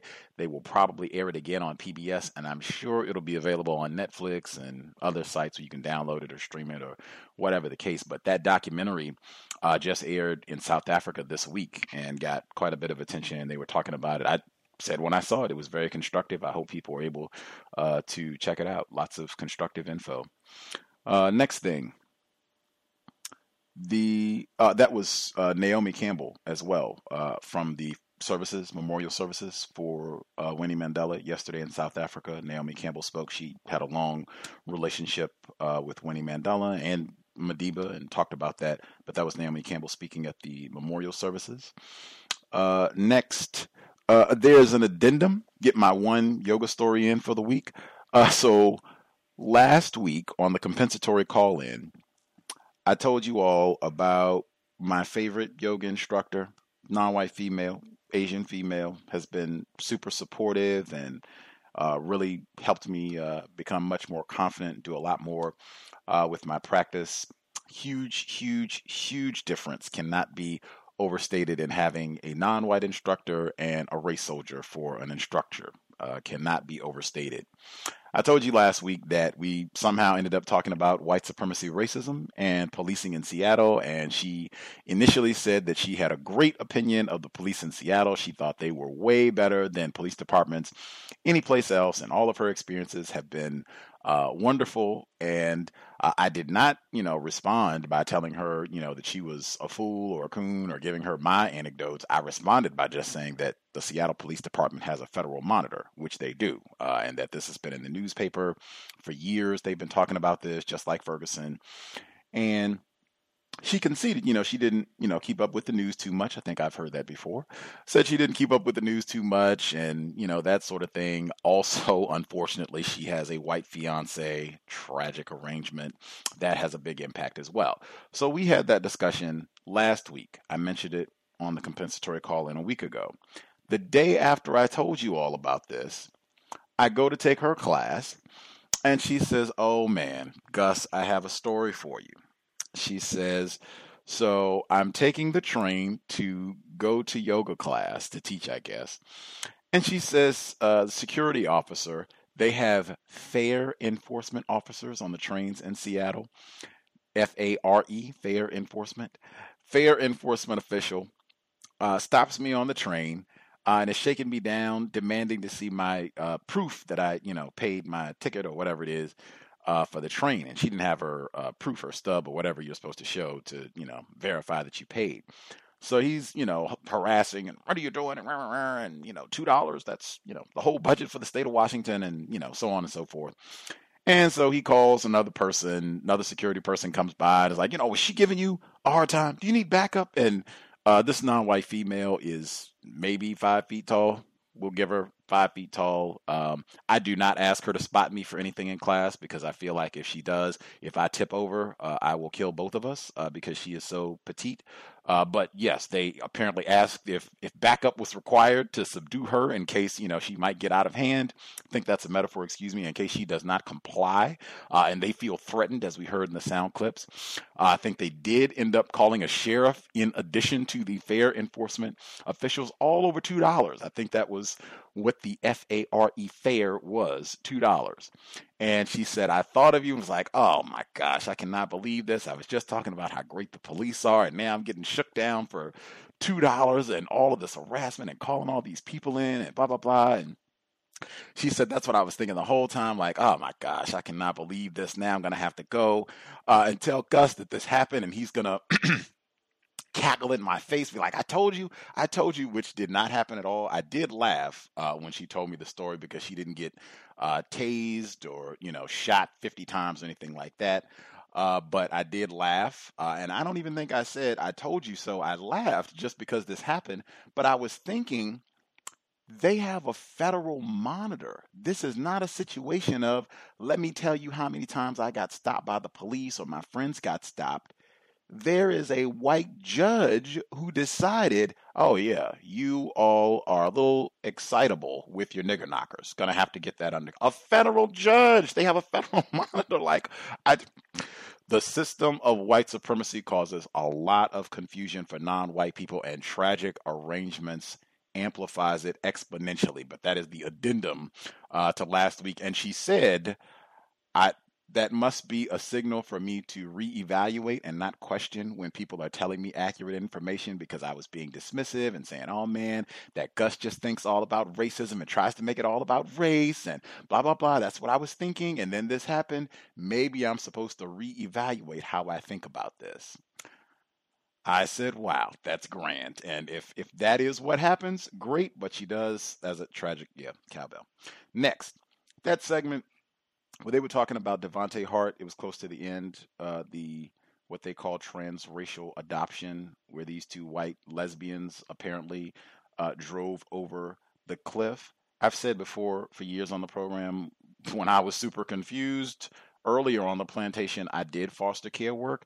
I can tell you, unless they have massively overhauled the rules, which could be the case, but I don't think so. For this one rule, the protocol for foster care placement is if you have a relative, a relative uh, placement is always, always preferable to going to some random stranger. You would definitely take the continuity of, well, if you can't be with mom and dad for a couple days or weeks or whatever, hopefully the short term arrangement is, you can at least be with a relative that you know in a place that you're familiar with. Oh, no, no, no, no, no. They didn't do that for these black children. No, you can't stay with your aunt in Houston. We're going to send you with some white lesbians in Minnesota. Right, and that immediately reminded me of Dorothy Roberts, uh, who phenomenal information on the system of white supremacy in her books. She's been a repeated guest on the program. The second time she was a guest in 2010, her book Shattered Bonds goes directly to why out of state white lesbians can get priority for a black child over that black child's own family member who is in the same city, same state, and doesn't get custody. Oh, that was horrendous clip. That is the system of racism, white supremacy, and it was a black attorney uh, that was, you know, giving the details about that case and talking about how she remembered it and, you know, her client, and she was breaking down in tears and everything. That's horrible all the way around. And they left out of that clip uh, that they got uh, the information that those white lesbians, at least the driver, blood alcohol tint. She was under the influence at the time of the crash. Left that information out as well. These folks could be opioid addicts and alcoholics to boot.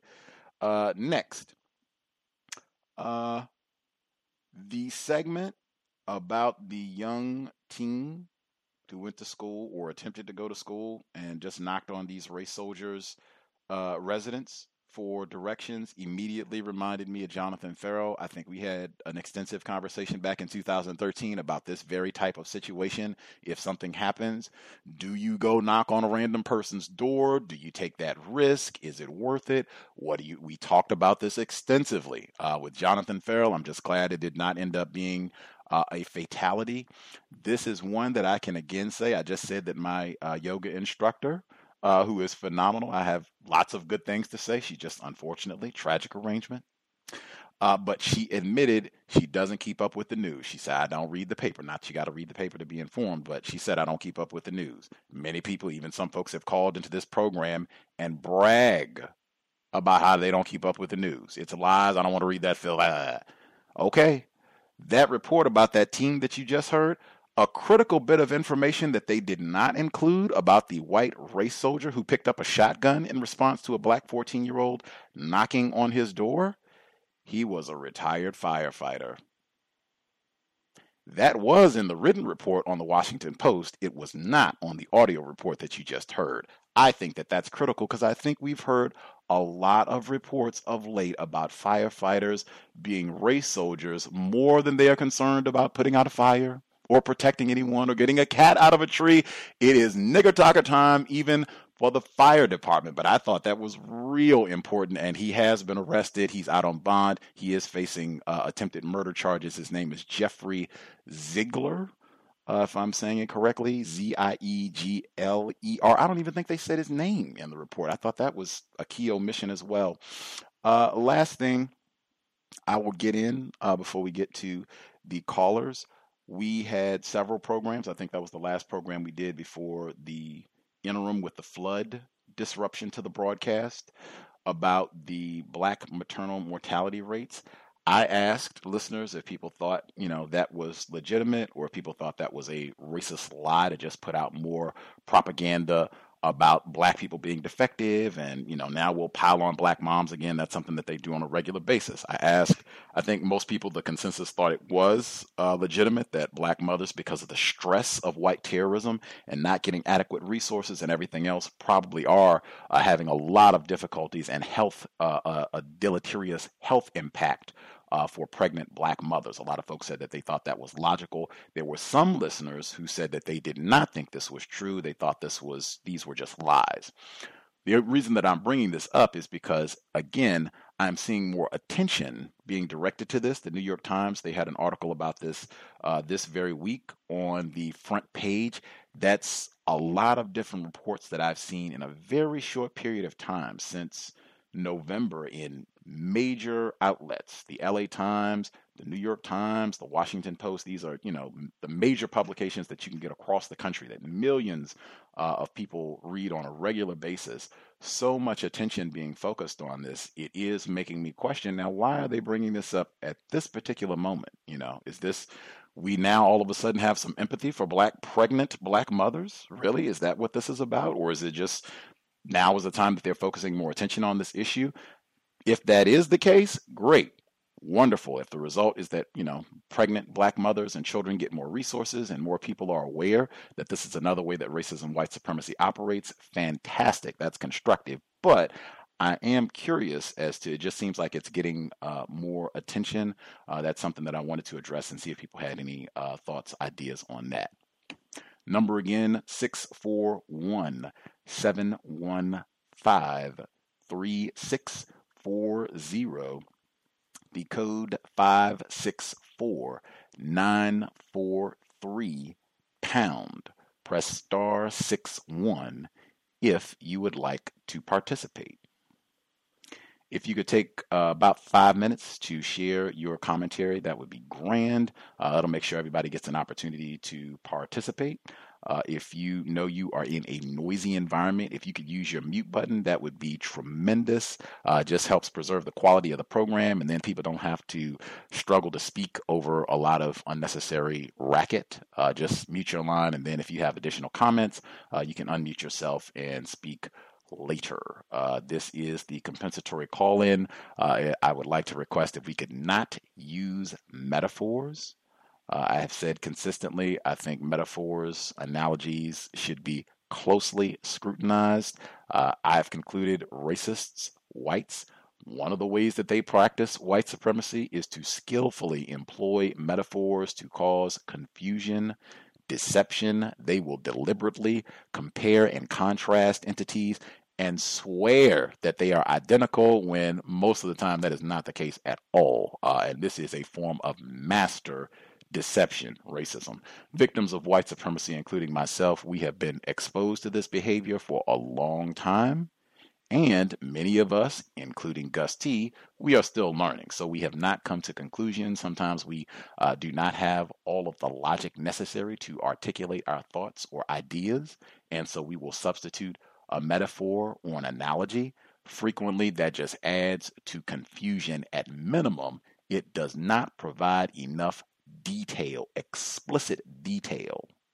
If we could try to be as direct explicit as possible with what we want to say, that would be super appreciated. I will prompt about that. That's it. Uh, folks have uh, commentary they would like to share. First few folks who dialed in with a hand up, line should be open. Proceed.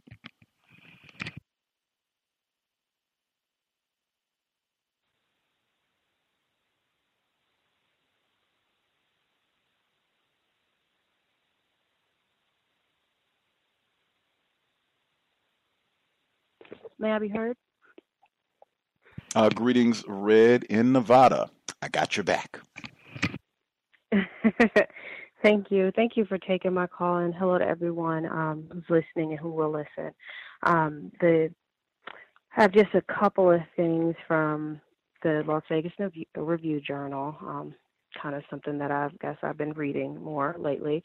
I do appreciate um, actually the clips. They kind of um, are, are similar to what I'm going to talk about in the in the articles. Um, the first one is at-home water testing kits uh, check for contaminants, and um, it basically it does kind of um, this article it does uh, speak about how basically uh, the Flint water crisis it's uh, beneficial for white companies who pro- who produce these uh, water testing kits and they said that there was a survey conducted by a uh, filtration water filtration company showed uh, 56% of Americans worry about their drinking water, and I can just assume Americans may be white, but of course I could be wrong. But even the, it just seems like that's kind of funny. It's like you know, you white people they're not ignorant to racism, but they still worry that you know what is done to the niggers might also be done to them.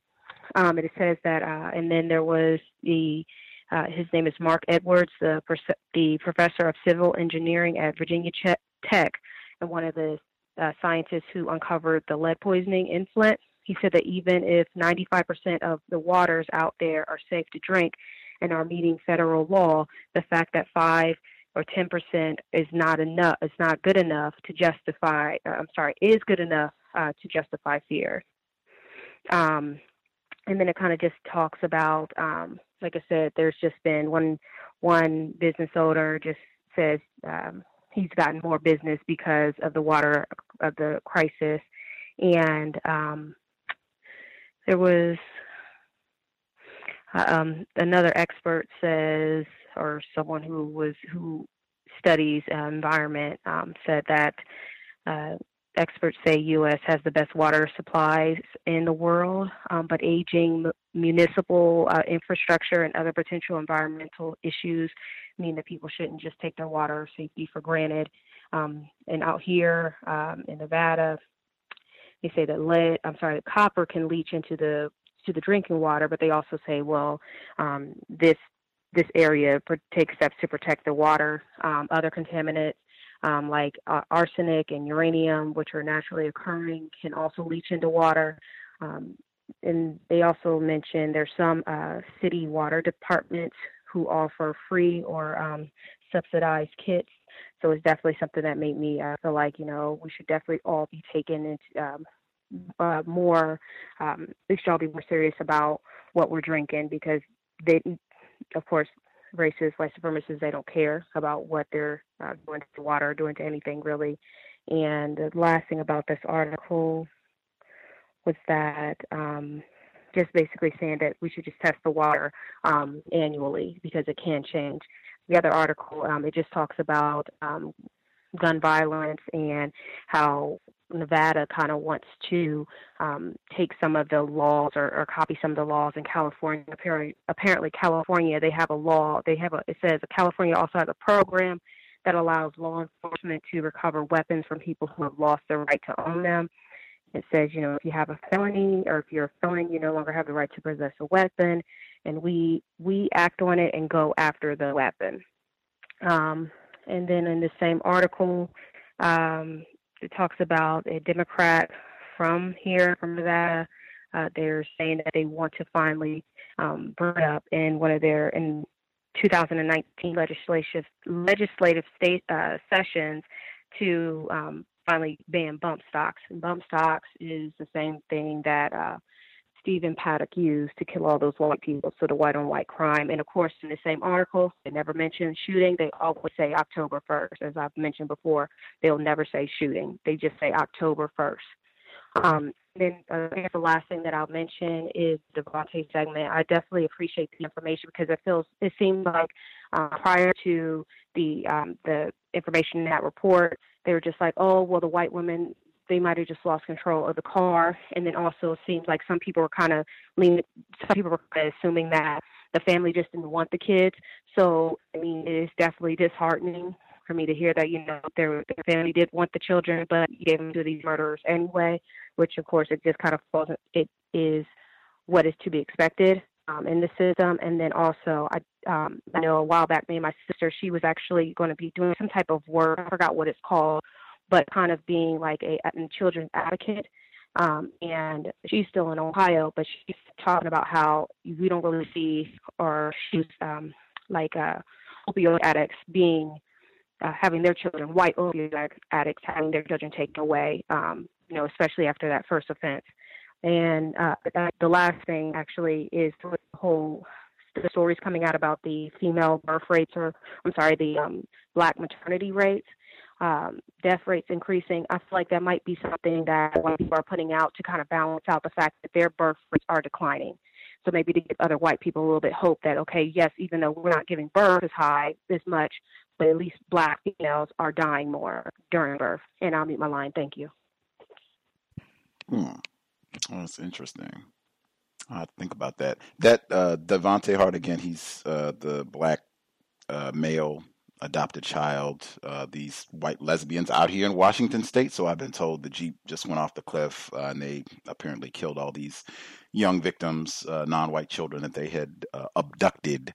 Uh, the, yeah, they reported that, that the alcohol level for these white racist mothers uh, was over the legal limit and that there were no skid marks. The police have been saying that for a few weeks, no skid marks, that that's their suspicion that this was not an accident, this was not a whoops, this was not a slips, that they did this deliberately.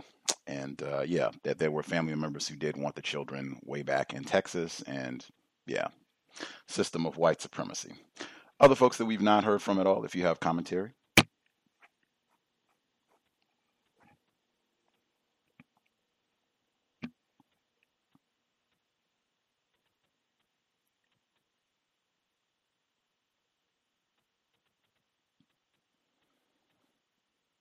Hello, may I be heard? Yes, sir. Yes, this is. Uh, thank you for um, for the show. This is um, Andrew. I'm in North Carolina. I've been a um, listener and contributor to the show for the past four years. I really appreciate the work that you're doing and uh, the people on the show. Greetings. I just want to relate a story that happened um, to me a couple of weeks ago. I was in the doctor's office, and this non-white black male was uh, pretty agitated in the waiting room. Um, he was cussing and just making a lot of um, um, uh, complaints about to a particular non-white black nurse who was um, in the waiting room. And um, so I'm sitting there and I'm watching it. And so she leaves, and he's still, he's just going on. He's cussing, upset. He's not getting served. He's not getting the service. And this white, uh, supposedly medical person comes out and talks to him and calms him down. He's talking to him and said, "Oh, you're a good guy. I know you're upset." And it was just amazing to see the transformation of this non-white black male as I'm sitting there. and You know, I'm thinking about the show and just thinking about how confused uh, we are. And this medical person could have been an orderly or a janitor. Uh, he had no scrubs, but it was just amazing to see that happening. So I just wanted to relay that story, and I thank you again for you. I also want to say that um, as I said, I've been listening to the show for, for about four years um, and a contributor. So I really appreciate the work that you're doing. I also turned the show on to my, at the time, 13 year old son, who instantly fell in love with the show. He's been listening to it. Uh, he is um, just an avid fan of the show as well. So, again, thank you very much. And um, I'll mute my line. Wow. Well, glad to hear it. I hope it has been uh, worthy of both you and your son's time and energy. Always, you know, appreciate hearing uh, attempted parents uh, trying to share constructive, accurate information with their offspring about white supremacy racism. That is spectacular counter racist efforts. So, uh, major commendation uh, to you uh, for your efforts, sir. Again, I hope it's it's been constructive and what you what you shared about the the uh, incident with this victim, I guess, being upset, and then whoever the white person was, who knows if they were a doctor, nurse, janitor, who knows? Uh, that is the system of white supremacy, and if anything, that that young uh, teen, fourteen year old teenager who went and knocked on those white people's door, that is centuries, generations of white terrorism produces that sort of conduct because white people are extraordinarily dangerous. And even if, even some of the most confused victims of white supremacy, we understand on some level white people are very, very dangerous. And that generally is reflected in our behavior and how we behave with whites, how we behave with non whites. I think that might relate to what you were, uh, what you observed, unless I'm in error. Uh, other folks that we have not heard from at all. Uh, if you have commentary you want to share, line should be open. Proceed. Can I be heard? Yes, sir. Oh, excellent. Uh, yes, uh, there's a lot I could to say. I honestly wouldn't know where to begin. But there is one thing that I'd like to talk about. Uh, maybe you in the audience actually have an opinion about that they'd like to share. But few years ago, I was talking to a black male, and he was just released from greater confinement. And of course, he wasn't very codified. And I brought up something to him about how I have this issue with plagiarism. Um, because for instance, like I use YouTube a lot and I subscribe to a lot of other non-white activists, and I'm sure that some of us in the, in uh, audience now actually has done the same. And what I mean by plagiarism is is it, it's this branding that I call branding is going on. It's what Fuller talks about the cult of personalities. I understand that it's VGQ, but aside from that, there's a huge lack of codification, and I also understand that Fuller said that he's not necessarily looking for consensus, but I'd argue that's more so on the on a uh, individual basis when you're dealing with one problem. Um, however, with all these other YouTubers, whatever social platform you want to go along with, when we're all talking about racism, white supremacy, there's a lot of code switching.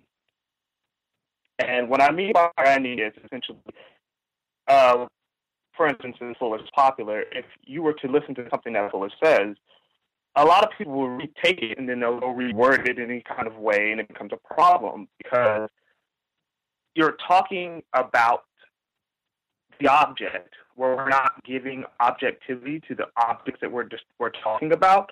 So we'll just rebrand it as our own so it can be distinctive from the other. And there's a huge issue with that because I say I call this synonymous speak, where I well I guess people call it um false equivalencies, but like synonymous speak because you say words that are similar and they're supposed to have the same meaning or similar meaning. However, there's distinctions, and regardless how small of a distinction it is, it is still a distinction.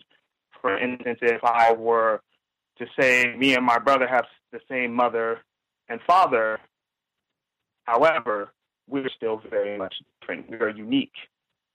And I have that distinction. And I feel like like with the synonymous speaking, it begins to, when you say that words have the same meaning, it begins to undermine the meaning of other words. Um, right now, I'm saying all this stuff, I'm trying to think of an example. But uh, that seems to be a really big problem among a lot of us. So when we have the code in a code, for instance, and we're using them amongst one another, there's a lack of consistency. And it's something that I notice a lot, and it's actually becoming a lot frustrating because now the term white supremacy, racism, making there is a distinction between white supremacy and racism, but generally speaking, they are the same. And a lot of times people code switch. You still have people saying racism and white supremacy, or and again, you would have to ask the person to define their terms, which is understandable. Um, it's almost as though like none of these individuals who have these, they're on these platforms, are actually listening to each other and saying, oh, adjusting. Like the consensus should be in their understanding of the objectivity, not so much of how they want to rebrand things and present it to other people, if that makes sense. Uh, but there's a whole lot of that, and I would like to just say that to encourage a lot of us to be a little more codified, listen to how others speak and when how they define things, and then if we have to make adjustments, whatever. But if we're talking about something, give it some objectivity. Allow, you know, if it means something, it means something the same for everyone. It's like having a child. Parents are discussing uh, matter about the child, but then the child's not there to really be there, have anything to say. It's almost like um, when Fuller says about gossiping, and gossip has a derogatory connotation. So a person would say they're not gossiping. But if you are talking about someone to someone else, when the person you're talking about is the present, then you're gossiping. That is something that we all do. As Fuller stated, it's one, maybe you probably shouldn't say it, the person may need to be there to, to hear what you have to say. And two, um, uh, what was it? The second little. Um, 30 seconds? Uh, oh, okay. Yeah. What was it? Ah, uh, yes. What you said if that person was present. And um, so, for instance, if you had a term like offense, it has a derogatory connotation. If I was to take an axe and slam it against a tree, the tree wouldn't say anything, but the tree would be offensive, offended. And we will So- leave it there.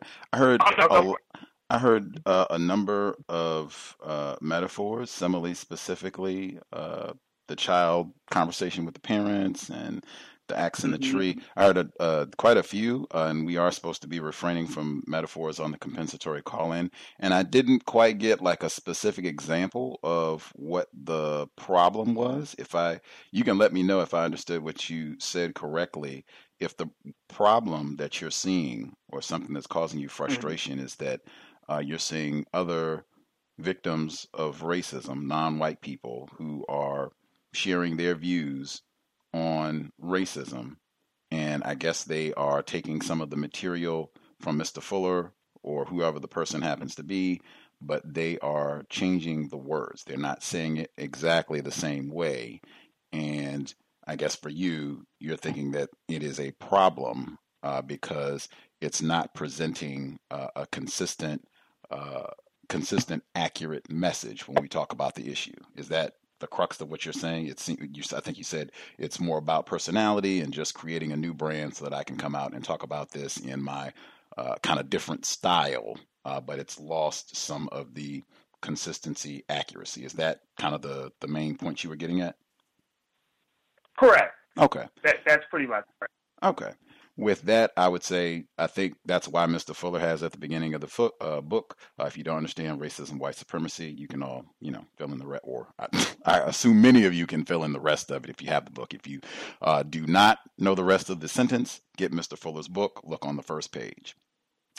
Uh, next, I've heard Mr. Fuller talk about this, and he has uh, expressed concern. He also has heard this, where people uh, take concepts that he's talked about, things that he said or written, and they'll change them slightly uh, and not reference them at all. Like, you know, not say, hey, well, you know, Mr. Fuller says blah, blah, blah. They won't do that at all. They'll just try and, you know, present it as theirs. Sounds a little different. He's aware of this. Uh, you can, you know, point that out if you see that happening.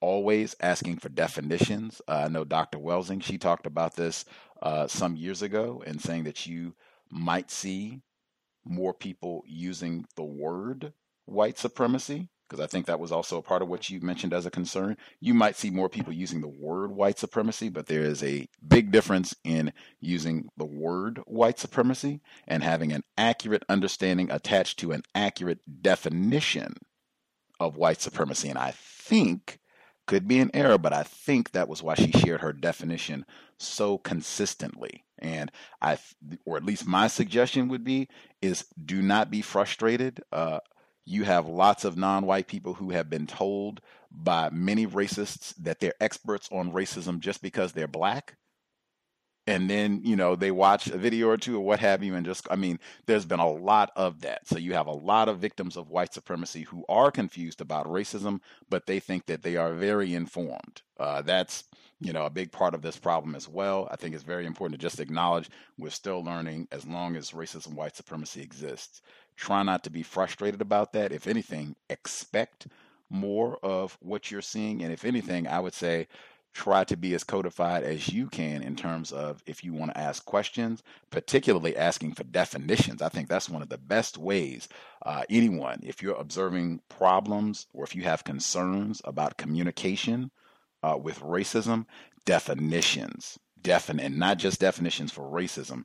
Definitions for terms like codification or objective, just asking people for definitions can do a lot uh, to get people to be a bit more codified uh, a bit more alert about what they're saying uh, and maybe even more accurate uh, with what they're saying. Definitions, asking you, because I mean, you could do that on people's channels if they're making videos or what have you. You could just uh, post and ask them to define, you know, let's get definitions for your terms and see if they can do that. If they can't, that's good to know as well. Uh, hopefully that makes sense. If other folks have uh, suggestions or comments for the listener's concern or questions that he raised, you can share as we proceed. Uh, other folks who dialed in, if you have a hand up, line should be open. Proceed.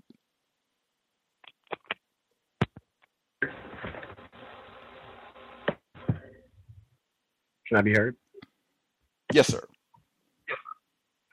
Uh, how's it going, everyone? Um, this is the black male engineer calling in. Wanted to share some things I learned about uh, some terms um, about Israel and uh, quote unquote Jewish people. So I'm going to define some terms. I'm going to define Zionism. Zionism is the belief that Jews have a right to establish an ethno nationalist state in Palestine. It was founded by Theodore Herzl. I'm going to define anti Semitism is a belief, the belief, and treatment of Jewish people as a race. Um, if you look at Israel, it is currently a settler, colonialist, apartheid state. Um, there are these Jewish people called Ashkenazi Jews, and these Jews are mostly converts, but these are your quote unquote white European Jews. Uh, you'll see these people in New York, Washington State, um, very liberal areas, um, very cosmopolitan um, c- cities in the U.S. Um, Israel is a highly militarized state, and they they develop advanced weapons for sale. This is an issue because four out of five of the police squadrons or armies in during the Ferguson uprising were trained in Israel. Um, Israel developed a new form of tear gas that can cause seizures for 24 hours, and they're currently using it in Palestine. And Israel has taken over the area known as Palestine, which is the original name for the area. And these white European Jews have completely taken over a new land, and they currently own 70% of the place called Palestine.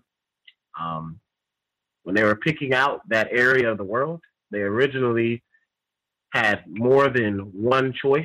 Uh, they wanted to see about Uganda, um, Egypt, uh, Palestine, parts of Syria, and essentially um, the nation known as Israel, the colonialist apartheid state known as Israel, is planning on taking over the whole of the Middle East and eventually um, most of East Africa. Um, the IDF, the Israeli Defense Force, they train. They have trained the Atlanta PD, the NYPD, the Boston PD.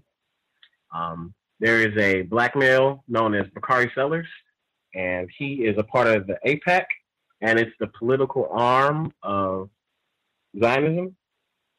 Excuse me, that was a metaphor. It is the political party of Zionism. Adam Sandler is also a high ranking Jew, um, white European Jew, and he was involved in a movie called Don't Mess with the Zohan. And the whole movie was about uh, this Jewish Israeli Defense Force member, race soldier policeman, hunting down Palestinians. Um, and oh, I wanted to comment on workplace racism.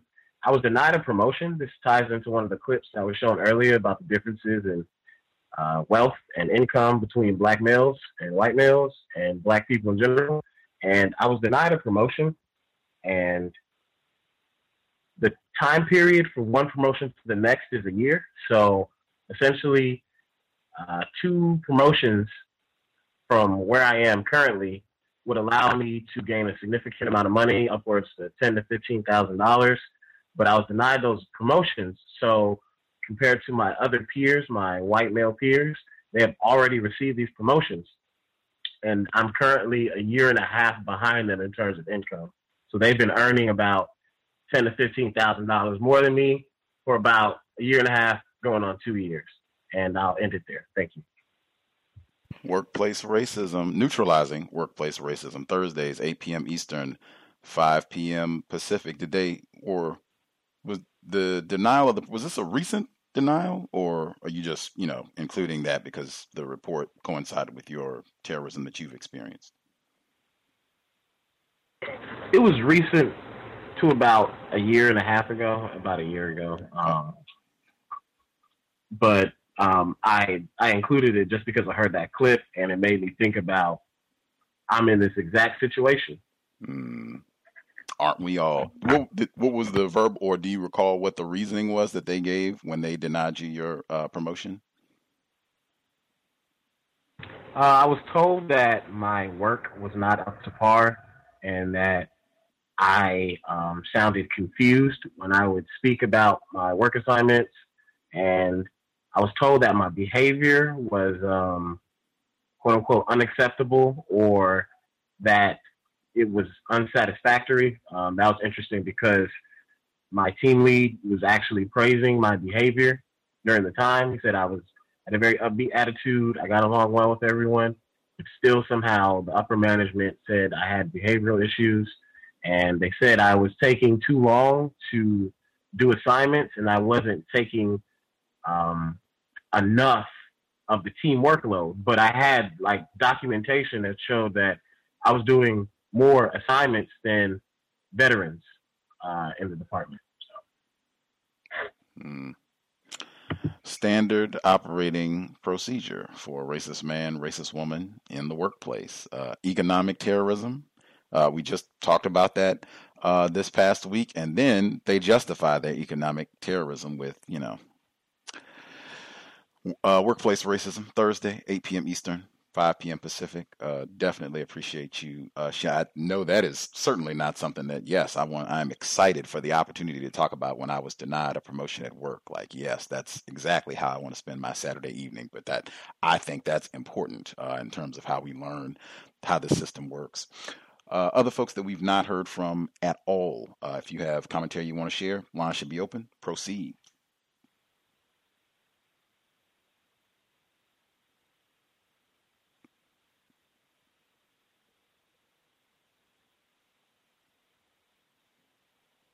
Can I be heard?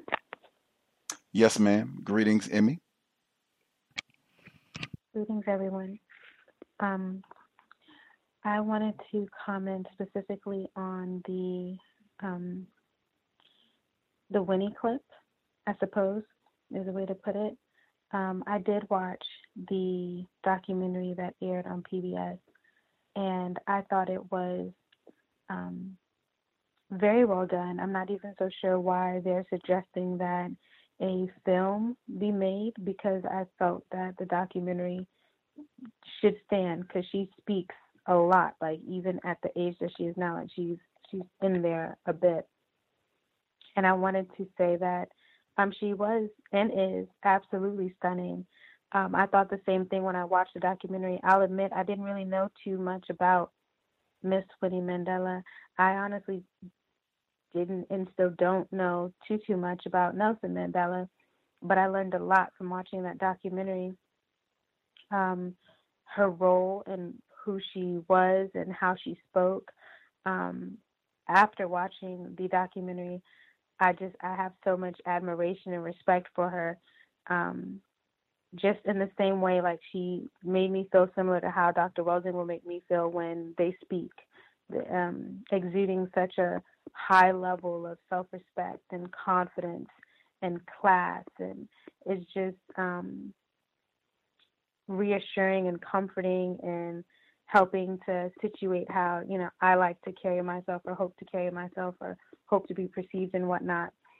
I thought it was very interesting. One thing I did not know, and not that it has too too much to do with Miss Winnie, but that the white people in South Africa had built a special prison for Mr. Mandela that resembled a house that had cameras everywhere and voice recording everywhere.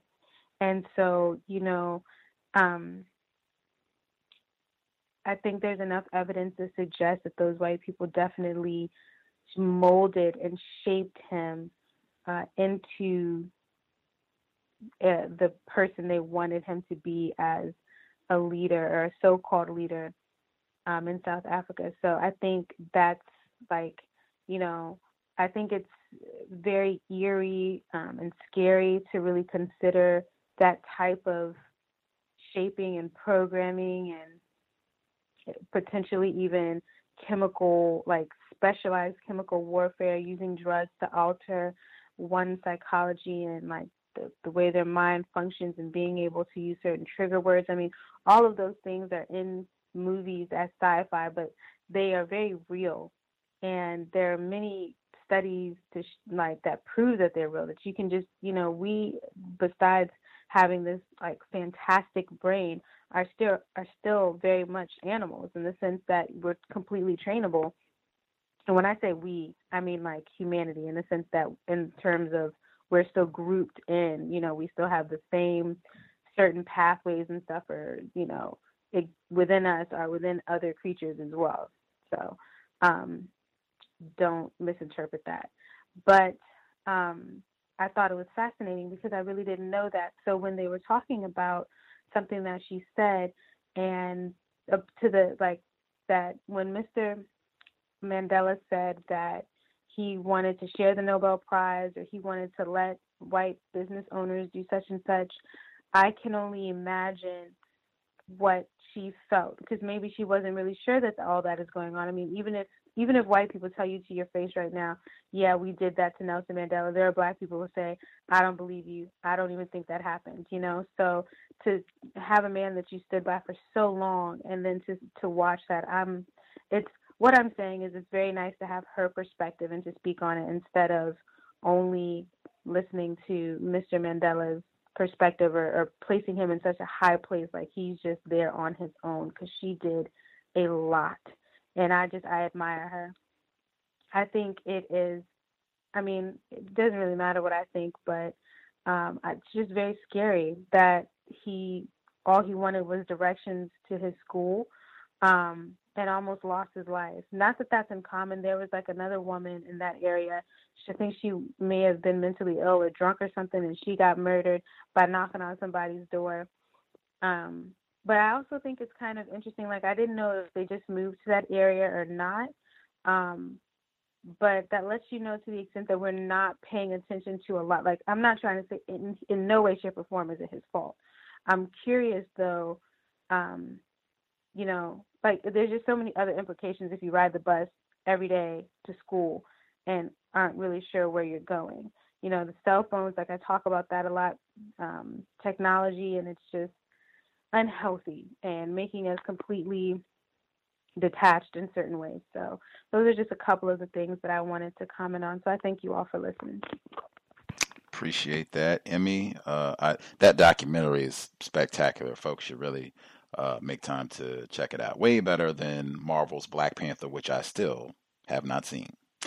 Uh, the number 641 715 3640, the code 564 943 pound. Press star 6 1 if you would like to participate. And uh, I think that was a significant point. Uh, and uh, just to uh, reiterate, uh, certainly the young teen victim of white supremacy, certainly not in any way suggesting he did anything wrong, but I do think uh, that, I mean, I remember the Pokemon Go, right? That wasn't that long ago where you had all these young children walking around with their phone. And I remember seeing uh, even little race soldier children uh, with their phone crossing the street and not even looking. They're in the middle of the road because they're looking at their phone. I mean, there's a lot uh, of that going on to, yeah, not exactly be paying attention to where we're going, where we're, what we're doing. Dr. Welsing talked about that a few years back when she was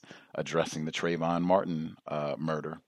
Uh, other folks who dialed in that we've not heard from at all, if you have commentary, proceed. I'll be heard. Thomas in New York, I got your back. I got your back too, Gus. Good evening. Um, man, I worked at an insurance company. I, I think you might remember me um, talking about workplace racism from there about a year or two ago, and um, when the Pokemon Go, Go game came out, they started selling Pokemon Go insurance in case, you know, while you're playing the game, you have an accident or something happens to you or your phone, you could be insured. And uh, this was actually one of their biggest sellers. You know, you know, all of a sudden I started looking at the newspaper and all these um, accidents, even um, black people playing Pokemon Go, walking up on white people's property and getting shot at. It was all kinds of things as a um, response of people playing this game. Um, your your story about yoga the other day. Um, and the guy came up to you because you had the "Respect Me Like I'm White" T-shirt, you didn't wear it that day. You know, you know what I'm talking about. All right. When the uh, Mark, the suspected race soldier attorney, when he was talking about representing the black male who worked as a conductor on the railroad for 36 years and didn't get a promotion. Workplace racism Thursdays, 8 p.m. Eastern. Yeah, my question is, um, what do you think the response would be if your shirt said "Respect me like I'm white" or else? You know, what, what do you think? Do you think white people will come up like, you know, or else what? Or you know? I Oh mean, yeah, I you think, I definitely think here in Washington State there would definitely be. Uh, it might not be every white person, but definitely I think at least if you wore that shirt, uh, if you wore that work uh, shirt seven days for the week, I think you would get at least seven times. Uh, you'd have a white person. Uh, yeah. Or else what? what are you going to do, buddy? Show me. I think. Oh, absolutely, absolutely.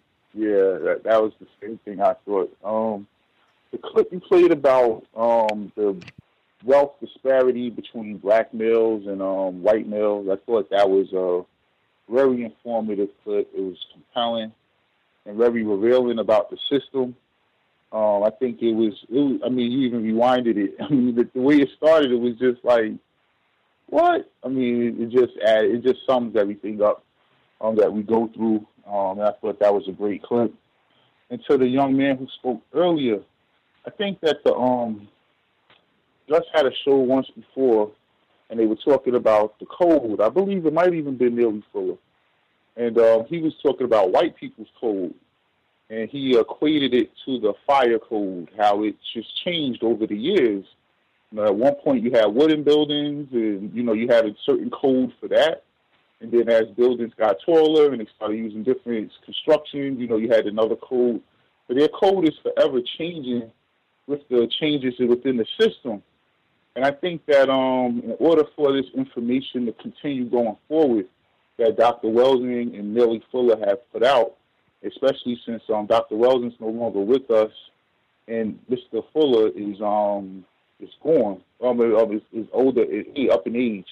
Uh, in order for this this information to live on, um, people um, have to be able to, you know, keep it going in a fresh manner. Um, keep it, keep the code changing, um, and they have their own way of looking at that code.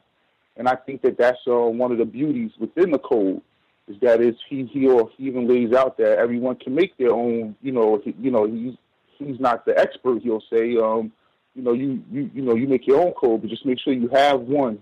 And I think he lays out the blueprint as per what the code should look like that you have, and you kind of build your code around that. And I think that's what a lot of people that you see are doing. I'm mute my line. Thank you. Appreciate that, Thomas in New York.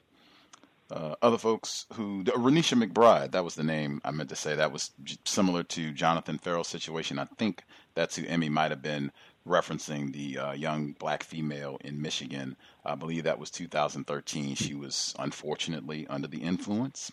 Sobriety would be best. Uh, she was under the influence. And don't forget the the Judge Clyde.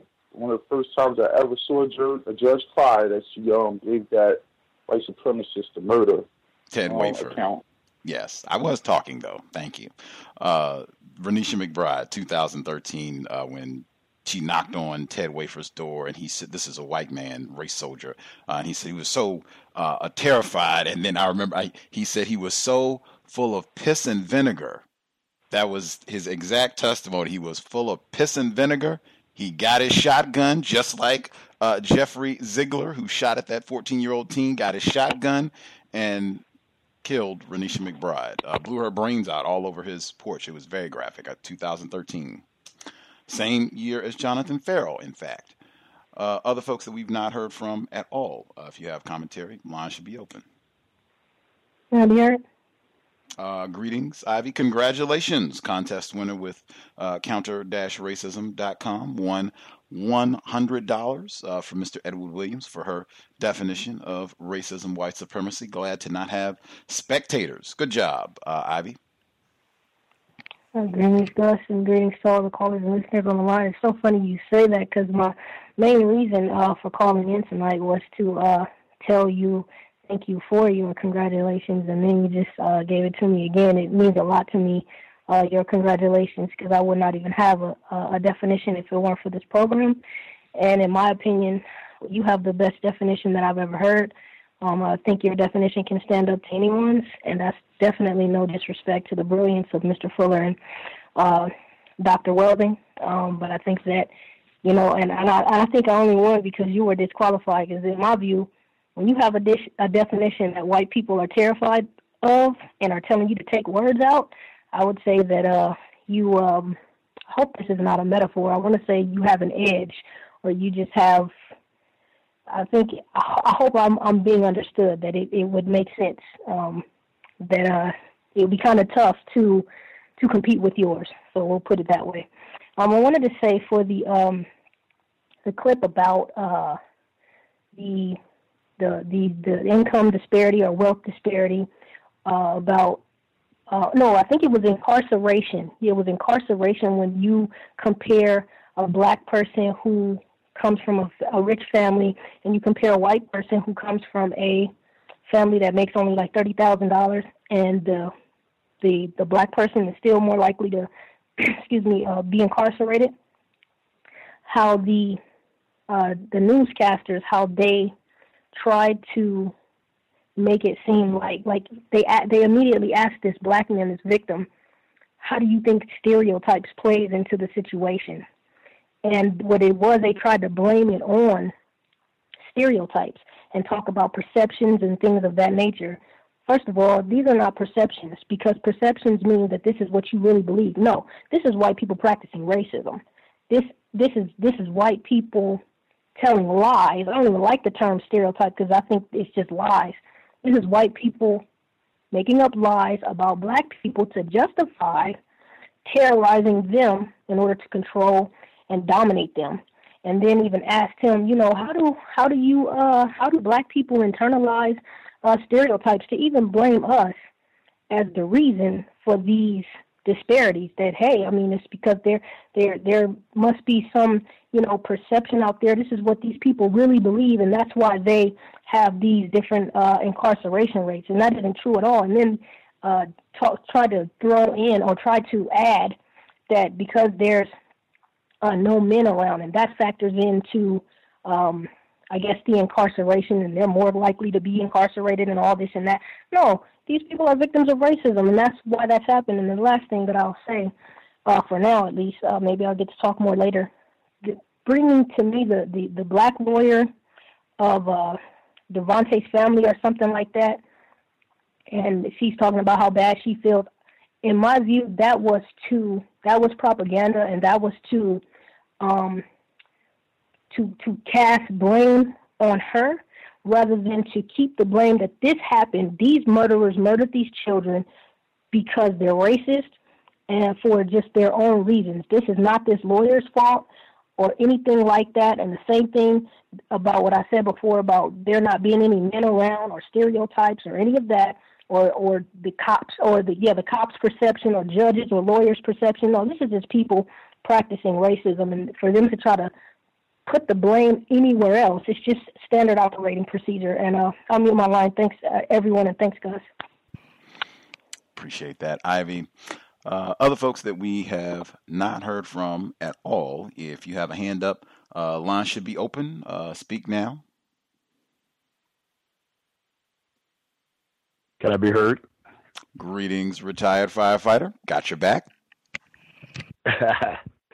uh, yes, sir uh, I hope you're successful.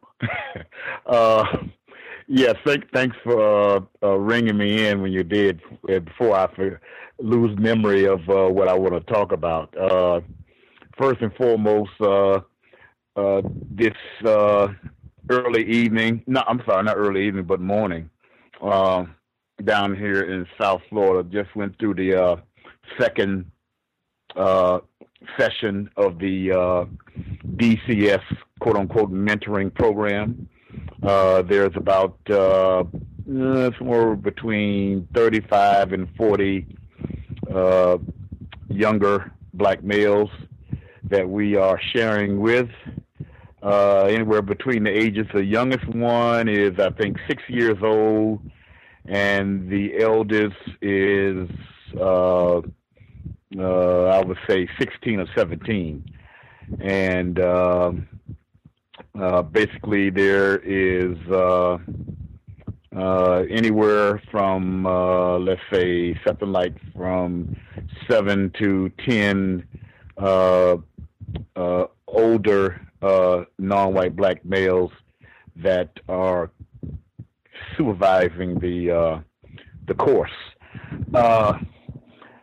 Talk about the uh, race soldier, the superintendent of Miami-Dade County Public Schools, who has a uh, dastardly habit of following around the different tragedies that is expected to take place in non-white uh, black people's uh, areas with young people uh, that attends the uh, school system that he uh, is in charge of, uh, and he uh, shows up to the murder scenes and uh, hugs the uh, survivors and uh, gets interviews. But at the same time, the the organization that was put together by Mr. Clark the name of it is Eye Care. He may have mentioned that on on in your interview. They come up with ideas that would contribute towards preventing tragedies like that from happening by giving young people more constructive things to do. Uh, the uh, superintendent, what he does with the idea, he puts he puts the idea into areas uh, where uh, there are uh, people who uh, really don't need it the most. In other words, which is uh, counterposed to uh, the meaning, Mr. Fuller's meaning, which I totally agree with, is meaning of justice. Uh, uh, they don't need the most help, quote unquote. Uh, but anyway, so that's somewhat of what's going on down here in South Florida. He's been doing that for a while. Uh, that's how he gets uh, pu- uh, publicity. As we all know, some some of us who have been paying to the news, he was actually offered the job to be the superintendent of the largest uh, public school system in this part of the world, New York, and he uh, agreed to it up until the last minute and turned it down. and turned it down. Uh, I think because he's going to campaign for mayor uh, this last particular time that he actually uh, did his shenanigans, he was approached by a whole lot of young non-white black people about yelling at him about what you're going to do, what what you're going to do. And the next thing, Mr. Clark says he know that he got a call from the guy uh, offering, uh, "What can I do to enhance your mentoring program. uh, uh, Mr. Clark, uh, knowing uh, this person, uh, basically stated, uh, reminded him that just because you're going to send some money, it's not that I'm going to succumb to you in favor because you're going to give me some money, but you can give me money if you otherwise. so, oh, la- and last but not least, a uh, person I grew up with. We actually, he's a year older, but uh, uh, he and we actually uh, was students and athletes together at high school level and, and on the college level. He went on and to become a uh, principal uh, on an elementary school level. But anyway, he put on his uh, Facebook something that's unfor- unfortunate but yet quite common. Uh, uh, activity between uh, race soldiers and young black people. In this case, it was a young black female. Uh, she had to be, she looked to be around and around about 16 years old. And uh, basically, she was getting roughed up uh, in this uh, particular uh, YouTube uh, scene. And in turn, the comment was being made that I would not like to be in the position to where I witnessed that uh, because of, I'll be quote unquote afraid of what I would do uh, to the enforcement official, and uh, basically uh, I uh, you know called them up and uh, mentioned about the the three F's as far as to don't fuss, don't fight, don't flee. Uh, and uh, other than that, the conversation with uh, with this gentleman was uh, from the standpoint also, if you are going to make that choice to do to do that, you uh, should be prepared to either kill or die. And uh, in saying that, then you know I would end my report. And thanks everybody for listening. Take care. Appreciate that, Mr. Williams. Uh, again, commendation for sharing constructive information on racism, white supremacy consistently, doing so, and particularly with younger folks. That's always needed. Uh, get the younger folks uh, that information as soon as possible. Uh, other folks that we have missed completely. Uh, any other people have uh, a hand up that we have not heard from at all? Be heard? We can hear you, but your voice is a little low. If you could speak up, that would be. Hold on.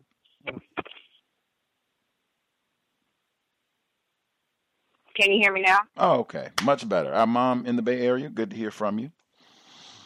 Thank you. Thank you. Good to hear from you too. Um, uh, something. Um, I guess since I'm still driving in Sacramento, I can start with the uh, Sacramento case. Um, with the young male that uh, got shot in the, his grandmother's um, backyard. Um, what I noticed with that, aside of the um, protest, I haven't seen any protesting, probably because I don't live in that area. But what I did notice is um, how we've shifted from justice for him to how we're angry about his personal feelings about himself and other black people. So um, uh, I just noticed that, and that causes What, a lot of confusion What, because, give us. Can you give us an example? well, what are you seeing specifically? I'm sure he's um he the lady that he dated or that he was dating is more like a some form of Asian Cambodian, something similar to that, and she wasn't particular about black women. She they would always speak negatively on social media about black women and black children. She noticed that her son was getting darker, so she said that she didn't want him to get dark like his dad. She was hoping that he didn't get dark like his dad. And then he had stated um, throughout um, his social media time, just in general, he put on one of his pages that he didn't want anything black but in his Xbox. And then he, um, someone else had made a statement, and then he said, uh, on God 100, he didn't want anything black but you know his Xbox, he didn't want black kids. He was already black enough. He, his kids were triracial, maybe Indian and some form of Asian, and um, does his children lives matter? So we went on his social media page and discovered this information, and from there, a lot of the uh, black women has shifted their thoughts, and now we're talking about how he didn't love us or like us, so we shouldn't support him. So that's where it shifted Oh, since then. can I can I just say this really quick? Uh, forgive me. I just wanted to interject uh, the grandsister, Dr. Frances Cress Welsing, with what you just said. I think she Yes. would say regularly, "Black, get back. Yellow, mellow. White, right. Brown, stick around." I think I changed the order around, but I think you understand. She to say that Mhm. all the time. Yes. System of white supremacy. That's another one. White people are dangerous, and what I just said in terms of the system of white supremacy, it should not be a surprise if any black person, any non white person in the known universe has that way of thinking after being brain trashed and victimized in the system of white supremacy. That's not surprising at all. That is the result of white supremacy racism. I will hush. Continue, ma'am. Thank you for giving the details. Oh, no worries. No worries. So that's that. And um, I wanted to speak on the uh, the the foster children and how they're um, adopting, not allowing um, the relatives to adopt the children. They're opting for them to be adopted by uh, these lesbian and gay couples. They do that in the Bay Area also, particularly San Francisco. They'll allow the black babies to be adopted off to gay white males or um, gay white women versus uh, a, a neutral black um, mother father parenting situation. They don't do that. They'll take the kids. They don't care. And with that particular case, I thought that was crazy because I remember the little boy from when he um what was it in Ferguson or something like that, and he or whatever it was. It was a little protest, and he would have that sign saying uh, giving out free hugs, and um because the foster mom put him up to going out there and having a sign to give out free hugs. So I, I, I thought that was strange. And then they were also before the those children um, were drove into the river or wherever they were. The the little boy would go door to door asking for food because they weren't feeding him. So um, they get these children to do whatever they're doing to them, and then neglect them. So I, I noticed that also, and um, I think that's uh, it was so much, but I think that fits just so I don't take up so much time. And um, oh, the the the the, um, the people, the the black versus white, as far as um making more money, the educated blacks and versus um any white, them making um more money or less money. I noticed that um just in general, just with anything, they they make more money regardless. So I try to teach my son while he's if he decides to go to college, while he's in college, think of another plan so he can be able to make money because they're not looking out for him. They're looking out for them and all they're going to do. And I take him back to imagine that. And um because it works for me. And um he participated in that. And I remember with the uh, character Eddie Murphy how he would do all kind of different things in order to get um partner. And then I asked him, did he ever become partner? And he said no. And so I use that. Thank you, guys. I use that because it helps me um, guide him, so he'll know not to expect that. And that's all. I'll mute my line and thank you. Yes, ma'am. Workplace racism Thursday, 8 p.m. Eastern, 5 p.m. Pacific, and uh, commendation. Another attempted parent uh, sharing constructive information about racism, white supremacy with her offspring. Uh, really important. Uh, did we have other folks that we missed completely? Uh, number again, 641 715 3640. The code 564 943 pound. Press star 6 1 if you would like to participate. Any folks that we missed completely?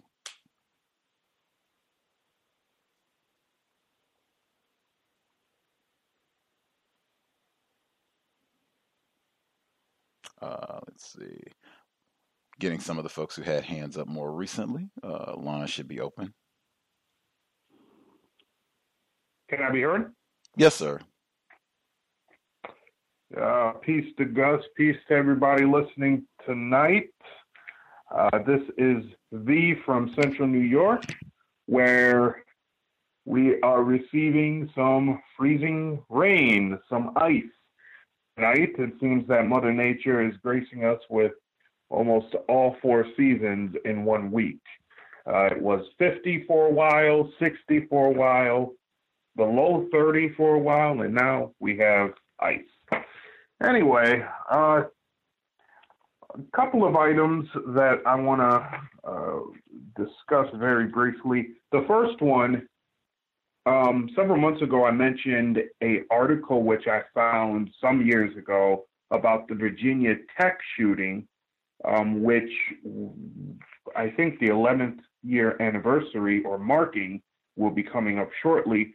I was looking through some old papers and actually found the article, so I wanted to give that out. And what is special about this article, the AP had an article also, which quoted the police captain or police chief at the time saying that they thought there were two shooters and that one of the shooters might have been among the first two victims, the first two casualties of the actual shooter. they thought that the black male who was killed with the black female, that was a domestic issue. And uh, that he had shot her and then shot himself, but the problem was there was no gun at the scene. Uh, anyway, the article um, that I found is from ABC News. It's called uh, Police Cite Person of Interest in VA Tech Dorm Killing, Dead Gunman Yet to Be ID'd. And this, of course, was from ABC News. Um, two racist encounters uh, this past week. I had two very interesting ones, actually. Um, I was speaking with a young lady who had just began working at a local store, and um, she and I had passed several times, but never had the opportunity to speak. This time we did, and she asked me to uh, participate in something for um, her college course, which I was happy to do. Um, but as she was telling me about it, this mentally handicapped person who I had seen before was uh, getting coffee. We were near the coffee bar, and he turned before his coffee was given to him, and he looked at us, and then he turned back, grabbed his coffee, and went to walk right in between us as we were talking. I knew he was going to do it. I saw where his eyes were looking, and I stepped forward, cutting him off. He laughed and, in his broken English, said, What, you're going to step in front of me now, uh, knowing how hard it is for me to step aside? And I said, Well, it's kind of rude that you'd step in between us. So I made a path behind me, which you don't actually have to move very far to get to. And um, he proceeded to tell me that I was rude for stepping in front of him. But he laughed it off and hobbled away.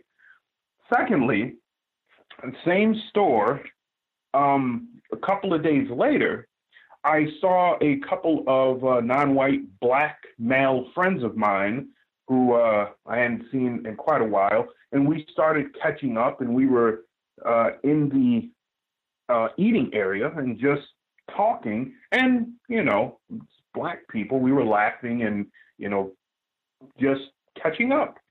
And in the 10 minutes that we were standing there, I would say probably 10 people tried in some way or another to come uh, come between us. We were standing in an area, but there were plenty of other avenues to get to wherever everybody else wanted to get to.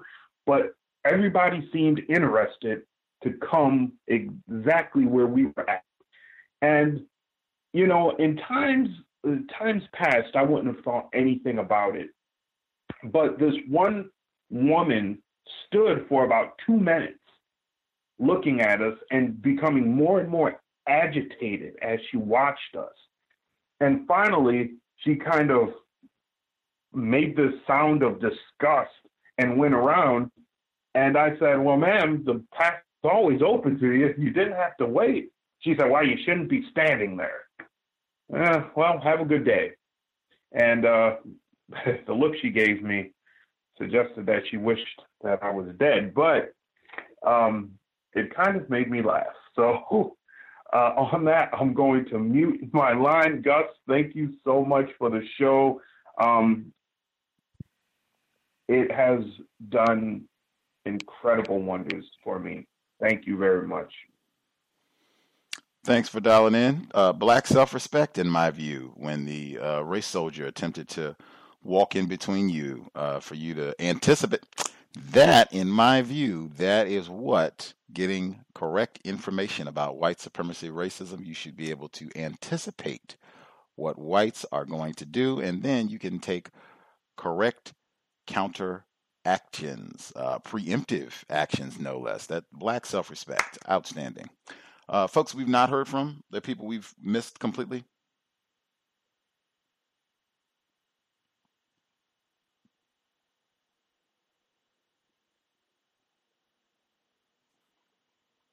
Did we get everybody? Anybody we missed uh, completely?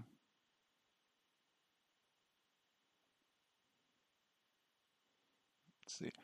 Uh, Princess, did you have commentary you wanted to share? Oh, uh, Imhan DC, did you have commentary? Oh, we should have went females first. I'm sorry, Princess.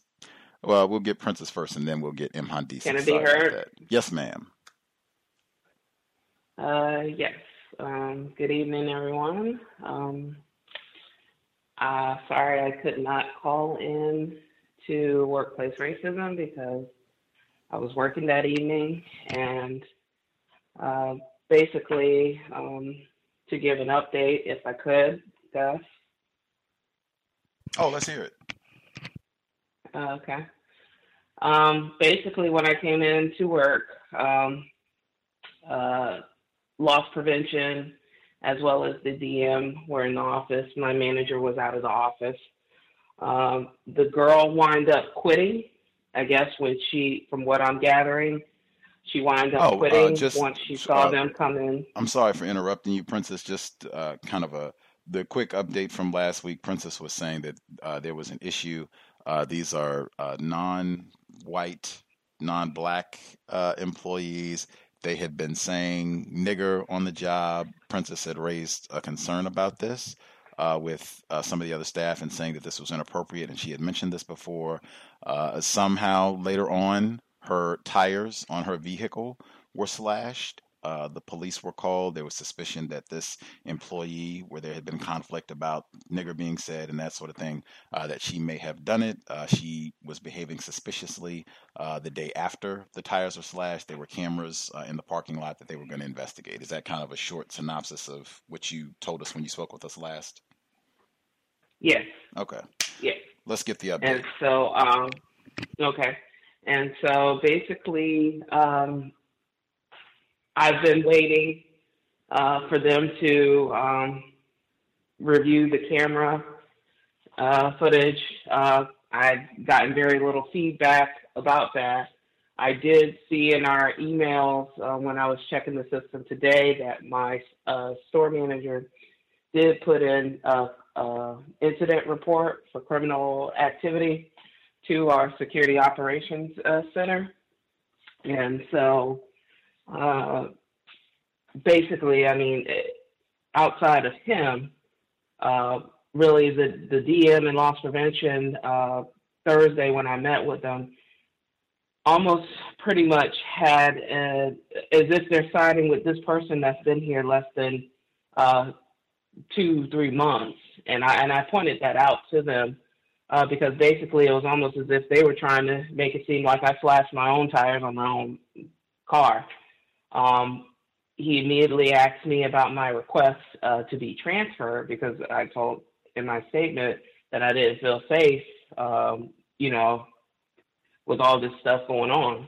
And um, he immediately uh, stated, um, well, we've just received a, a corporate complaint against you from another store. And I was like, another store? I was like, I haven't worked at any other store. And even if so, I mean, you would have to recognize that that sounds like retaliation on on another level. And he was like, well, what? Why is it that people have a problem with you? And because I don't want to transfer you anywhere else because it seems like uh, you you have these issues. And it was basically he was uh, trying to use draw up uh, the issues that I've had um, throughout this particular district since I've been in Florida. And I flipped it on him using his own words and basically said, um, you know, it seems like at this point I'm just being retaliated against from the time I was at the original store um, uh, when I first got transferred from New Orleans to now. And, you know, I was accused of something that I didn't do. Um, I was retaliated against then and moved to this store. And it just seems like I've been getting dogged out, oh, you know, since then. Um, and, you know, I just told them at this point, I'm not at liberty to talk or say anything because I'm just going to be obtaining a lawyer at this point. There's nothing else uh, for me to say. And then that's when he was just like, well, if you got something, if you got video footage, um, then you know show us and all this stuff and i'm like why am i doing you guys' job And for one, I, I wouldn't do that simply because I don't want you saying that I'm taking company property outside of work. Um, so I, I just uh, I told and spoke uh, to my uh, ma- my manager uh, yesterday about the exchange, and you know the loss prevent- prevention manager was basically trying to initially talk to me, but I just shut her down because you know in the beginning when she interviewed me before taking my statement, like I said, it was almost as if they was they're basically uh, making it seem like I've gone around and was talking to people about uh, stuff and that, you know, I flashed my own tires, I guess. Well, I don't know. So I, I just said I'm I'm not gonna worry about talking to anybody about anything. I will call the uh, police department to see whether or not they have received any video footage because I did uh, email them the detective's uh, contact information, my store manager. So that's, I believe that's why he was able to uh, open up the uh, incident um, ticket and report to our security department. And so, um, but other than that, I, I just, uh, just, uh, I really don't know, but um, just I- taking it one day at a time. But uh, one of those days I would Okay. be speaking because I think the police. Uh, I mean, you've got property damage. You filed the police report. They can get the uh, video footage from the store to see, you know, what happened in the parking lot, who was there. Let's see, you know, Mhm. what the video footage shows. Man, I would be trying to press charges. I wouldn't care if she quit or not. That's what you said that she quit, you know, on her own. Like, who cares? oh, I, I am. yeah, let's Yeah. press charges. And then that also becomes a part of the workplace file that, oh man, we get, and I'm sure they've probably seen it. Like, I have a hard time believing that a crime would occur on company property and nobody bothers to check the video to see, oh wow, did one of our employees actually commit this? Like, I just have a hard time believing that whites would uh, function uh, in that manner. So I would just assume that they've already seen it. Well, Go ahead. I, I'm thinking so too because when I asked her about it, she was like, "Oh, well, we didn't, we we didn't catch anything, we didn't see anything," and that's when uh, I was like, "Really?" I said, "I said, uh, are you sure?" And she was like, "Well, we didn't get a, a image of the of the of the tires." So as I was telling my dad, he was like, "Well, what vehicle was it?" I mean, it, it, obviously, either y'all saw something or y'all haven't got to that point. In either case, something's on that video showing that something happened uh, to my car, and um, you know, I, it, it just, you know, it, it, it's just wild just seeing how white people, even in the defense of other uh, supposed uh, non-white, non-black folks who identify as being white in general, um, they they still get protection. Uh, you know, under their law, like we're we, we as black people are still looked at under suspicion even when we know, okay, you know, we had a heated argument. The girl has already been making uh, threats around the store and, and talking whatever, this, that, and the other. And then after I leave work, both of my tires are slashed. and all of a sudden she's acting all erratic, not coming into work, and this, that, and the other. And I'm supposed to assume uh, that she has nothing to do with it. And you guys, and, and I told them, I said, it seems like Walgreens is not um, uh, willing to uh, basically um, stand behind its employees when it comes to uh, their safety and security. And she was just like, "How could you say that, Princess?" And this, that, and the other. And I said, "I, I, I said it. I actually just said it like that. I, literally, that's that was my response to them, and they were just looking at me stunned. Like you guys don't care about our security or, or nothing in here at all. Or criminal activity happening on company property, No. apparently. Hmm. And you know, my dad, he. Oh, I'm sorry. Uh, I was going to say that si- my dad was. Oh, take okay. about another minute uh, if you want to kind of wrap it up. Okay. Well, I was gonna say uh, my dad was even at the time while I was in New Orleans when I had another situation happen, and um, he was in the process of uh, doing a, a business proposal with them in order uh, to get them upgraded in their security, because that's what he does. That's what his uh, uh, contracting firm is uh, based on in um, Virginia. And so, uh, you know, they, they don't care to invest in uh, stuff like that, but they waste all this uh, time and money on everything else. Practicing practicing racism, the primary investment of time and energy. Make uh, safety the number one priority uh, in the entire situation, uh, Princess. Your safety. I would definitely uh, follow up with the police about the uh, video. Uh, workplace racism Thursday, 8 p.m. Eastern, 5 p.m. Pacific. If uh, any of the folks that are listening in, if you have any additional uh, suggestions, we should have time. You can share them uh, online, or you can share them on the broadcast, I mean, uh, or you can drop an email to me until justice at gmail.com and I can pass them along to Princess. Uh, thank you for yielding the line. You should be with us, sir. Did you have commentary? Yes, sir. Can I be heard? Yes, sir. Yes, sir. Greetings to you, the host, the callers, and the listeners. I wanted to speak about a few things. Uh, the first thing is regarding white people, ICE albinos, the people who came from Europe. So we speak about white supremacy in the individual actions that they did. One thing that Dr. Welsing was reminding us often was that we have to remember that it's an entire system of white supremacy and that it's not just the individual action. And she made an analogy uh, to make that a little clearer. I also um, wanted to stay on that point. We talk about a lot of the things that white people do now that they're here in this country and in other places in the world, but they're not supposed to be in this country or other places in the world. So that's the first thing. They're not supposed to be here. And as a native or as an indigenous person to this land, I do not give permission for them to be here. They have to leave.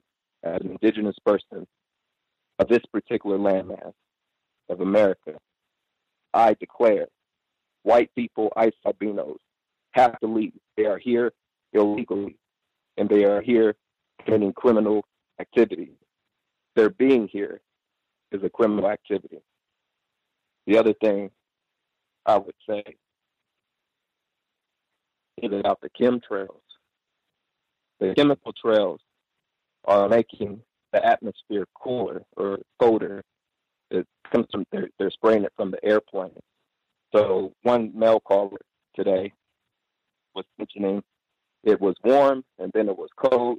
I think there's freezing ice, he said, or rain or something now, and it'll probably get warm again. So all that with the chemtrails, it would naturally be warm. Right now, the Earth is on a course of getting warmer. It has been for a very long time. The only way that it keeps getting cold is that white people are spraying chemicals out of these airplanes. They'll spray it, especially during sunny days. Look up in the sky, you'll see several hundred planes. So what we need to do is we need to start video recording these airplanes, make documentation. I walk a lot in the city. I walk a lot, period. And so, and while I'm walking, I look up in the sky. I look everywhere, but I also look up in the sky, and I notice that people in their cars, people that are walking, nobody's looking up, and these planes are very, very visible, and they're spraying this white mist, these this white stuff out of their plane, and it's it's pretty evident. And and if you just look at it, you can tell what what's happening. So as they they spray the the the chemicals out of the plane, it the sun shines on it, it expands. It, the water on the earth evaporates, goes up to the the those new clouds that are formed. It, it forms into rain clouds. The rain or the water absorbs the heat more than any other substance. It gets colder. That's the idea. And then the chemtrails here, again, as I mentioned before, causing a drought in Africa. Chemtrails in America and Europe are causing a drought in Africa. White people are intentionally doing this, but they have to do this because in the sun, they'll die. The other thing I wanted to say is there's different levels of correctness. There's different levels of correctness we can choose to be at. So, one level of correctness is the payment that white people get for what they've done all over this earth is death. That's one level of correctness. A life for a life. Do they have enough life to account for the lives that they've taken? Another level of correctness is that they leave the places that they've come come to. Another another level of correctness is that they put some more paper dollars and hand it to us. Whatever level of correctness we want to choose, we, we need to choose one. And the other thing is with the African leaders.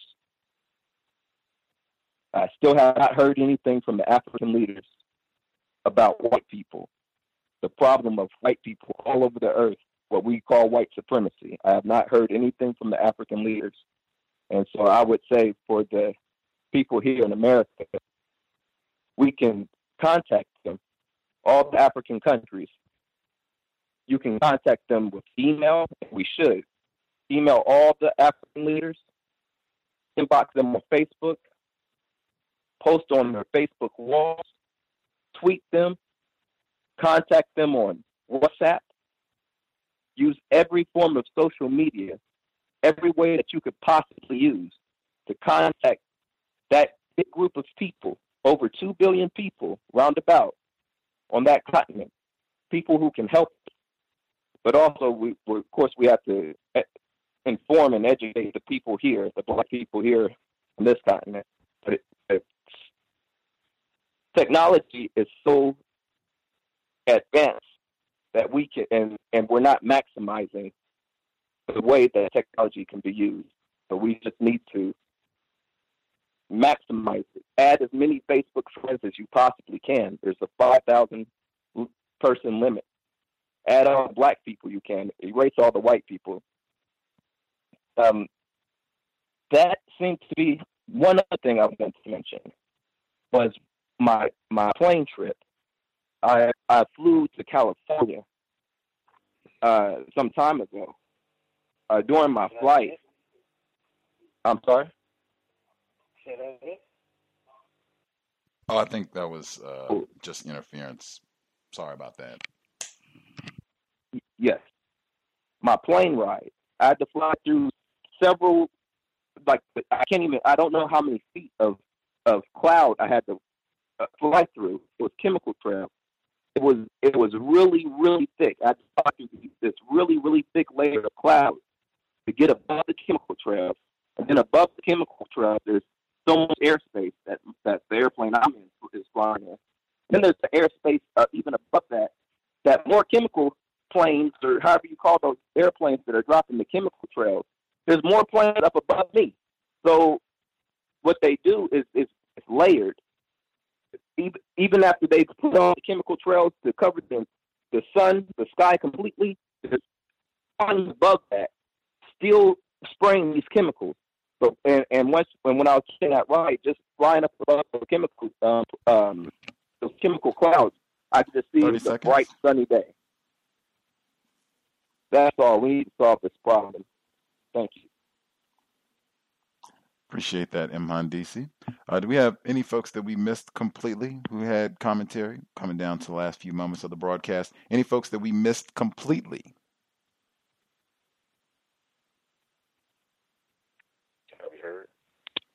Uh, yes, sir. Caller in Florida. Thank you very much, sir. Greetings to us, the hosts, listeners, and callers. There was a few things I wanted to mention. Uh, I, I did hear that term accountable, and I and I know Mr. Fuller has mentioned that word, and, and I, it's a high frequency of that term and community being used. And then I heard the word working class because I was reading the code book earlier today, and I, and I believe that was in the, the part where it was talking about labor. And it's just um, a very refreshing experience to really just come across how important and critical the use of words are. You know, you want to be able to use the most accurate, clear terms to describe what we're speaking of and uh, to get away from the emotionalism and the, the eager need to use like a metaphor. Um, another thing I noticed was uh, was they were talking about the jury duty. I think like the white attorneys, they, uh, I think what the report was saying was that they tried to, I guess, extract um, potential black jurors out who come to jury duty, and uh, I can't remember what that statistic was a percentage, but I found that very interesting. And there was another one I forgot what it was about. Uh, but I'm glad that uh, they did make mention about Winnie Mandela, and I'm not sure. Uh, that was another thing I was thinking about. I think that was the the Flint interview. I'm trying to think. Was that uh, was that a white woman was doing the interview with us? Oh, I couldn't really tell. That was from uh, Michigan Public Radio, so uh, they didn't have video, right? But I, just listening to her voice, I thought it was a white woman. That uh, for people who, you know, your memory, this was the segment where she was talking about their uh, they're cutting off the funding for these centers that uh, give out free water in Flint, where they have uh, chemical and biological uh, warfare in the water, mostly Blacktown. Uh, and I think it was a white woman who said she uh, was go around and take water to people who uh, were stuck in stuck in their houses or they had medical problems or whatever, she would go around and take them water. But that's going to be ending in days. It sounds like. Wow, and I think because I had it be a couple of years now. I think maybe two or three years. Um, and I, I think basically the racists could use this uh, fortunate event to make it seem like, well, hey, this isn't race related or anything like that. She have a white woman. She's on a, a media platform and she's voicing her discontent with the condition, you know, her and her family's in. So she had, you know, it's, it's, it's nothing to do with people not being white, this and that, and uh, just trying to make it difficult for black people, non-white people, to articulate and counter the racist tactics that they continuously come up with. Uh, but other than that, uh, I'm enjoying the program and all of the comments. I'm still learning as well. And um, that's all I have to share. And, uh, allowing me to speak. Yes, sir. Uh, one of the things, uh, pieces of evidence that I used in determining that I think that was a white woman, in addition to her, the sound of her voice, they had that in the segment where they were talking about when they would deny uh, black applicants housing. They said if they weren't talking to them on the phone and they sounded too black, she sounded too white. One of the things was she said when she was listing the victims of the Flint lead poisoning, she listed her three hounds. That Romulus, Remus, Dr. Welsing sounded exactly like what I would expect from racist man, racist woman, racist child. Not Flint, predominantly black city, black victims. My three hounds. Hmm. Uh, the caller at uh, last four digits, 5429. Did you have commentary 5429? Just listening, or did you have Have you heard? Yes, sir. Yes. Uh, yeah, I just wanted to uh, say thank you, Gus, uh, for um, the, the program and uh, the listeners for all the information that they um, bring to the program. And I want to let you know that I listen to you mostly on the Tune app. I have been for the last year. And uh, before before I actually found the program, uh, although I've been uh, working in the school system for the past 15 years, without uh, a break from, and I worked in the uh, the correctional system, the prison system, and I actually thought that I was racist because you know I didn't like the situation that I was in, and I wasn't getting along with the uh, a lot of the white guys that worked in the prison.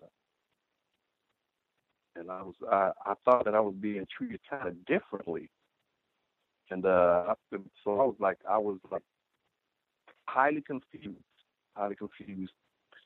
Um, and when I started listening to this program, I was like, oh well, you know, it may not be me. Um, so I've received a lot of education from the uh, from the show, and uh, I just wanted to say that thank you to everybody, and I'm going to keep listening. Right on. Hope the cows has been continues to be worthy of your time and energy. And uh, I, I, if you are being mistreated on workplace racism, Thursday, 8 p.m. Eastern, 5 p.m. Pacific every Thursday. Uh, if you're being mistreated on the job, it is definitely not you. Uh, it is racists doing what they do, terrorizing non-white people, economic terrorism uh, specifically. Uh, did we miss anybody? I don't think uh, there's anybody that called. Did we miss anybody? Anybody have a hand up that we didn't get to hear from at all?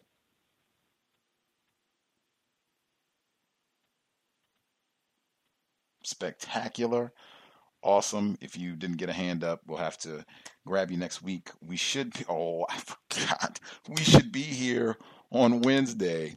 That's April 18th. We should be here on Wednesday. White woman. Always a hoot when we have suspected race soldiers uh, on the broadcast. The speaking of yoga, I think last week I told you all they had that series at my yoga studio, the deepening series, uh, where they were having whites come in and they were doing meditation and body postures while they looked at lynching photographs and talked about their culpability uh, as whites in all of this, the system of white supremacy. They were using the term white supremacy. The suspected racist white woman who organized that event, she should be on the program this coming Wednesday. We'll be looking forward to asking grand questions. You all should take advantage. Coming up Wednesday. Uh, Ivy, did you have a, a, quick final thought? I know you said you had a few other things, uh, but we pretty much did the full broadcast. Do you have a quick final thought you wanted to get in before we conclude? I did. Thank you. I just want to say uh, one of the newscasters, a black a black woman, she said uh, that they something about expecting someone to have their back, and I I suspect that if she were white, she will not have used uh, slang, so they put this black woman up to use slang to make her sound uh, unprofessional. And I also want to add, uh, I I would I hope that you keep telling us the stories about um, your your yoga because I find it very informative and I always learn something. And I I specifically look to um you do when you are uh, transparent about your your personal experiences. And so as a as a as a person who likes the the program, I think a lot of us are interested um, in just your, your your personal experiences because it tells us a lot about how you came to think the way that you do and do the program the way that you do. And uh, that that was it. And, and thanks uh, everyone, and thanks guys again. And uh, I'll mute my line. Appreciate that. More with yoga on Wednesday. White supremacy and yoga. Looking forward to it always, uh, even regardless. Always appreciate the opportunity to question suspected racists. Uh, that should be Wednesday, 8 p.m. Eastern, 5 p.m. Pacific. Uh, I did uh, for and just to make sure that we don't have uh, a joke where a few people understand the joke and then others are not uh, understanding the joke. I've been saying I got your back to specific callers, the callers who participate in the book club. We're reading Angie Thomas, The Hate You Give, which is a horrendous and a horrendously anti-black book, one of the worst books I've ever read. Uh, we've been reading that book, and uh, they, I think every other page they have a black. Like, I got your back. I got your back. I got your back. Anyway, that was uh, the joke, but it did get uh, said a few times in the audio clips tonight. And the time that it was said that I laughed the most, they were talking about the district attorneys. Uh, it was uh, Miss Crawley's clip. She's a Miss Crawley's clip. She's a, a, black female journalist in Massachusetts. She was talking about district attorneys and how they have police officers back. I thought that was the only time I've heard that state uh, statement when it was correct because those district attorneys they do they can make sure oh, you went out and used the nigger and you kept you shot him 40 no problem i got your back no indictment no, that is i got your back just saying that to be saying it that is not worth anything in the system of white supremacy that said, uh, we will be here on Wednesday. White woman suspected racist. Uh, looking forward to it. Uh, I'll post all the information. I'll post the flyer so you can see what I saw when I first heard about this event. I'll put that on uh, my Facebook page. I'll tweet it as well so you can see the image. It's got a picture of her and all the description for what this event was about and the price and the fact that it said no non white person would be denied, even though I had to go through a whole lot of uh, hand wringing and, and rigmarole when I asked about attending. Wednesday, 8 p.m. Eastern, 5 p.m. Pacific. Thanks to all the folks who dialed in to participate. I hope it was worthy of your Saturday evening. Sobriety would be best under conditions of white supremacy. I cannot emphasize that enough. Uh, that incident, the situation that could have been lethal for that young 14 year old who knocked on the door, imagine if he had been under the influence. I know he was going to school, but I'm just saying, this Renisha McBride could have been way, way worse. System of white supremacy. We need our brain computers, Dr. Welsing, we need our brain computers operating at maximum efficiency at all times. Uh, we cannot afford to compromise ourselves, our safety, by taking whites' narcotics, poisons, and thinking that we can just have a good time in the system of white supremacy. That is not the case. We need to grasp war is being waged against us worldwide, all areas of people activity.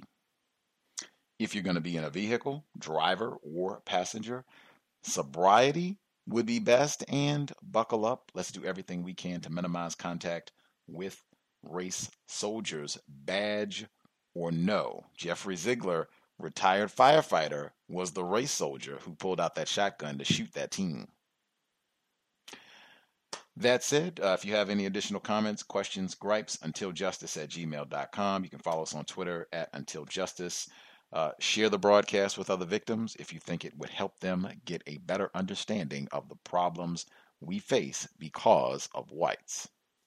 Creator, we ask that you help us remain patient with other black people, victims of white supremacy. We ask that you help us remain patient with ourselves. Remind us to demonstrate the highest levels of black self respect at all times, in all places, each and every time we are in contact with another black person.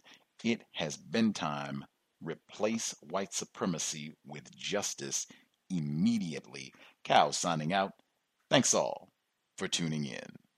Nigga, you so brainwashed. I'm a victim, brother. Problem. You're a victim. Man. I'm a victim of 400 years of conditioning. Shut up. The man has programmed my conditioning. Mm-hmm. Even my conditioning has been conditioned. Lucky Land Casino asking people what's the weirdest place you've gotten lucky? Lucky? In line at the deli, I guess? Aha, in my dentist's office. More than once, actually. Do I have to say? Yes, you do. In the car before my kids' PTA meeting. Really? Yes. Excuse me, what's the weirdest place you've gotten lucky? I never win and tell. Well, there you have it. You can get lucky anywhere playing at LuckyLandSlots.com. Play for free right now. Are you feeling lucky? No purchase necessary. Void where prohibited by law. 18 plus. Terms and conditions apply. See website for details.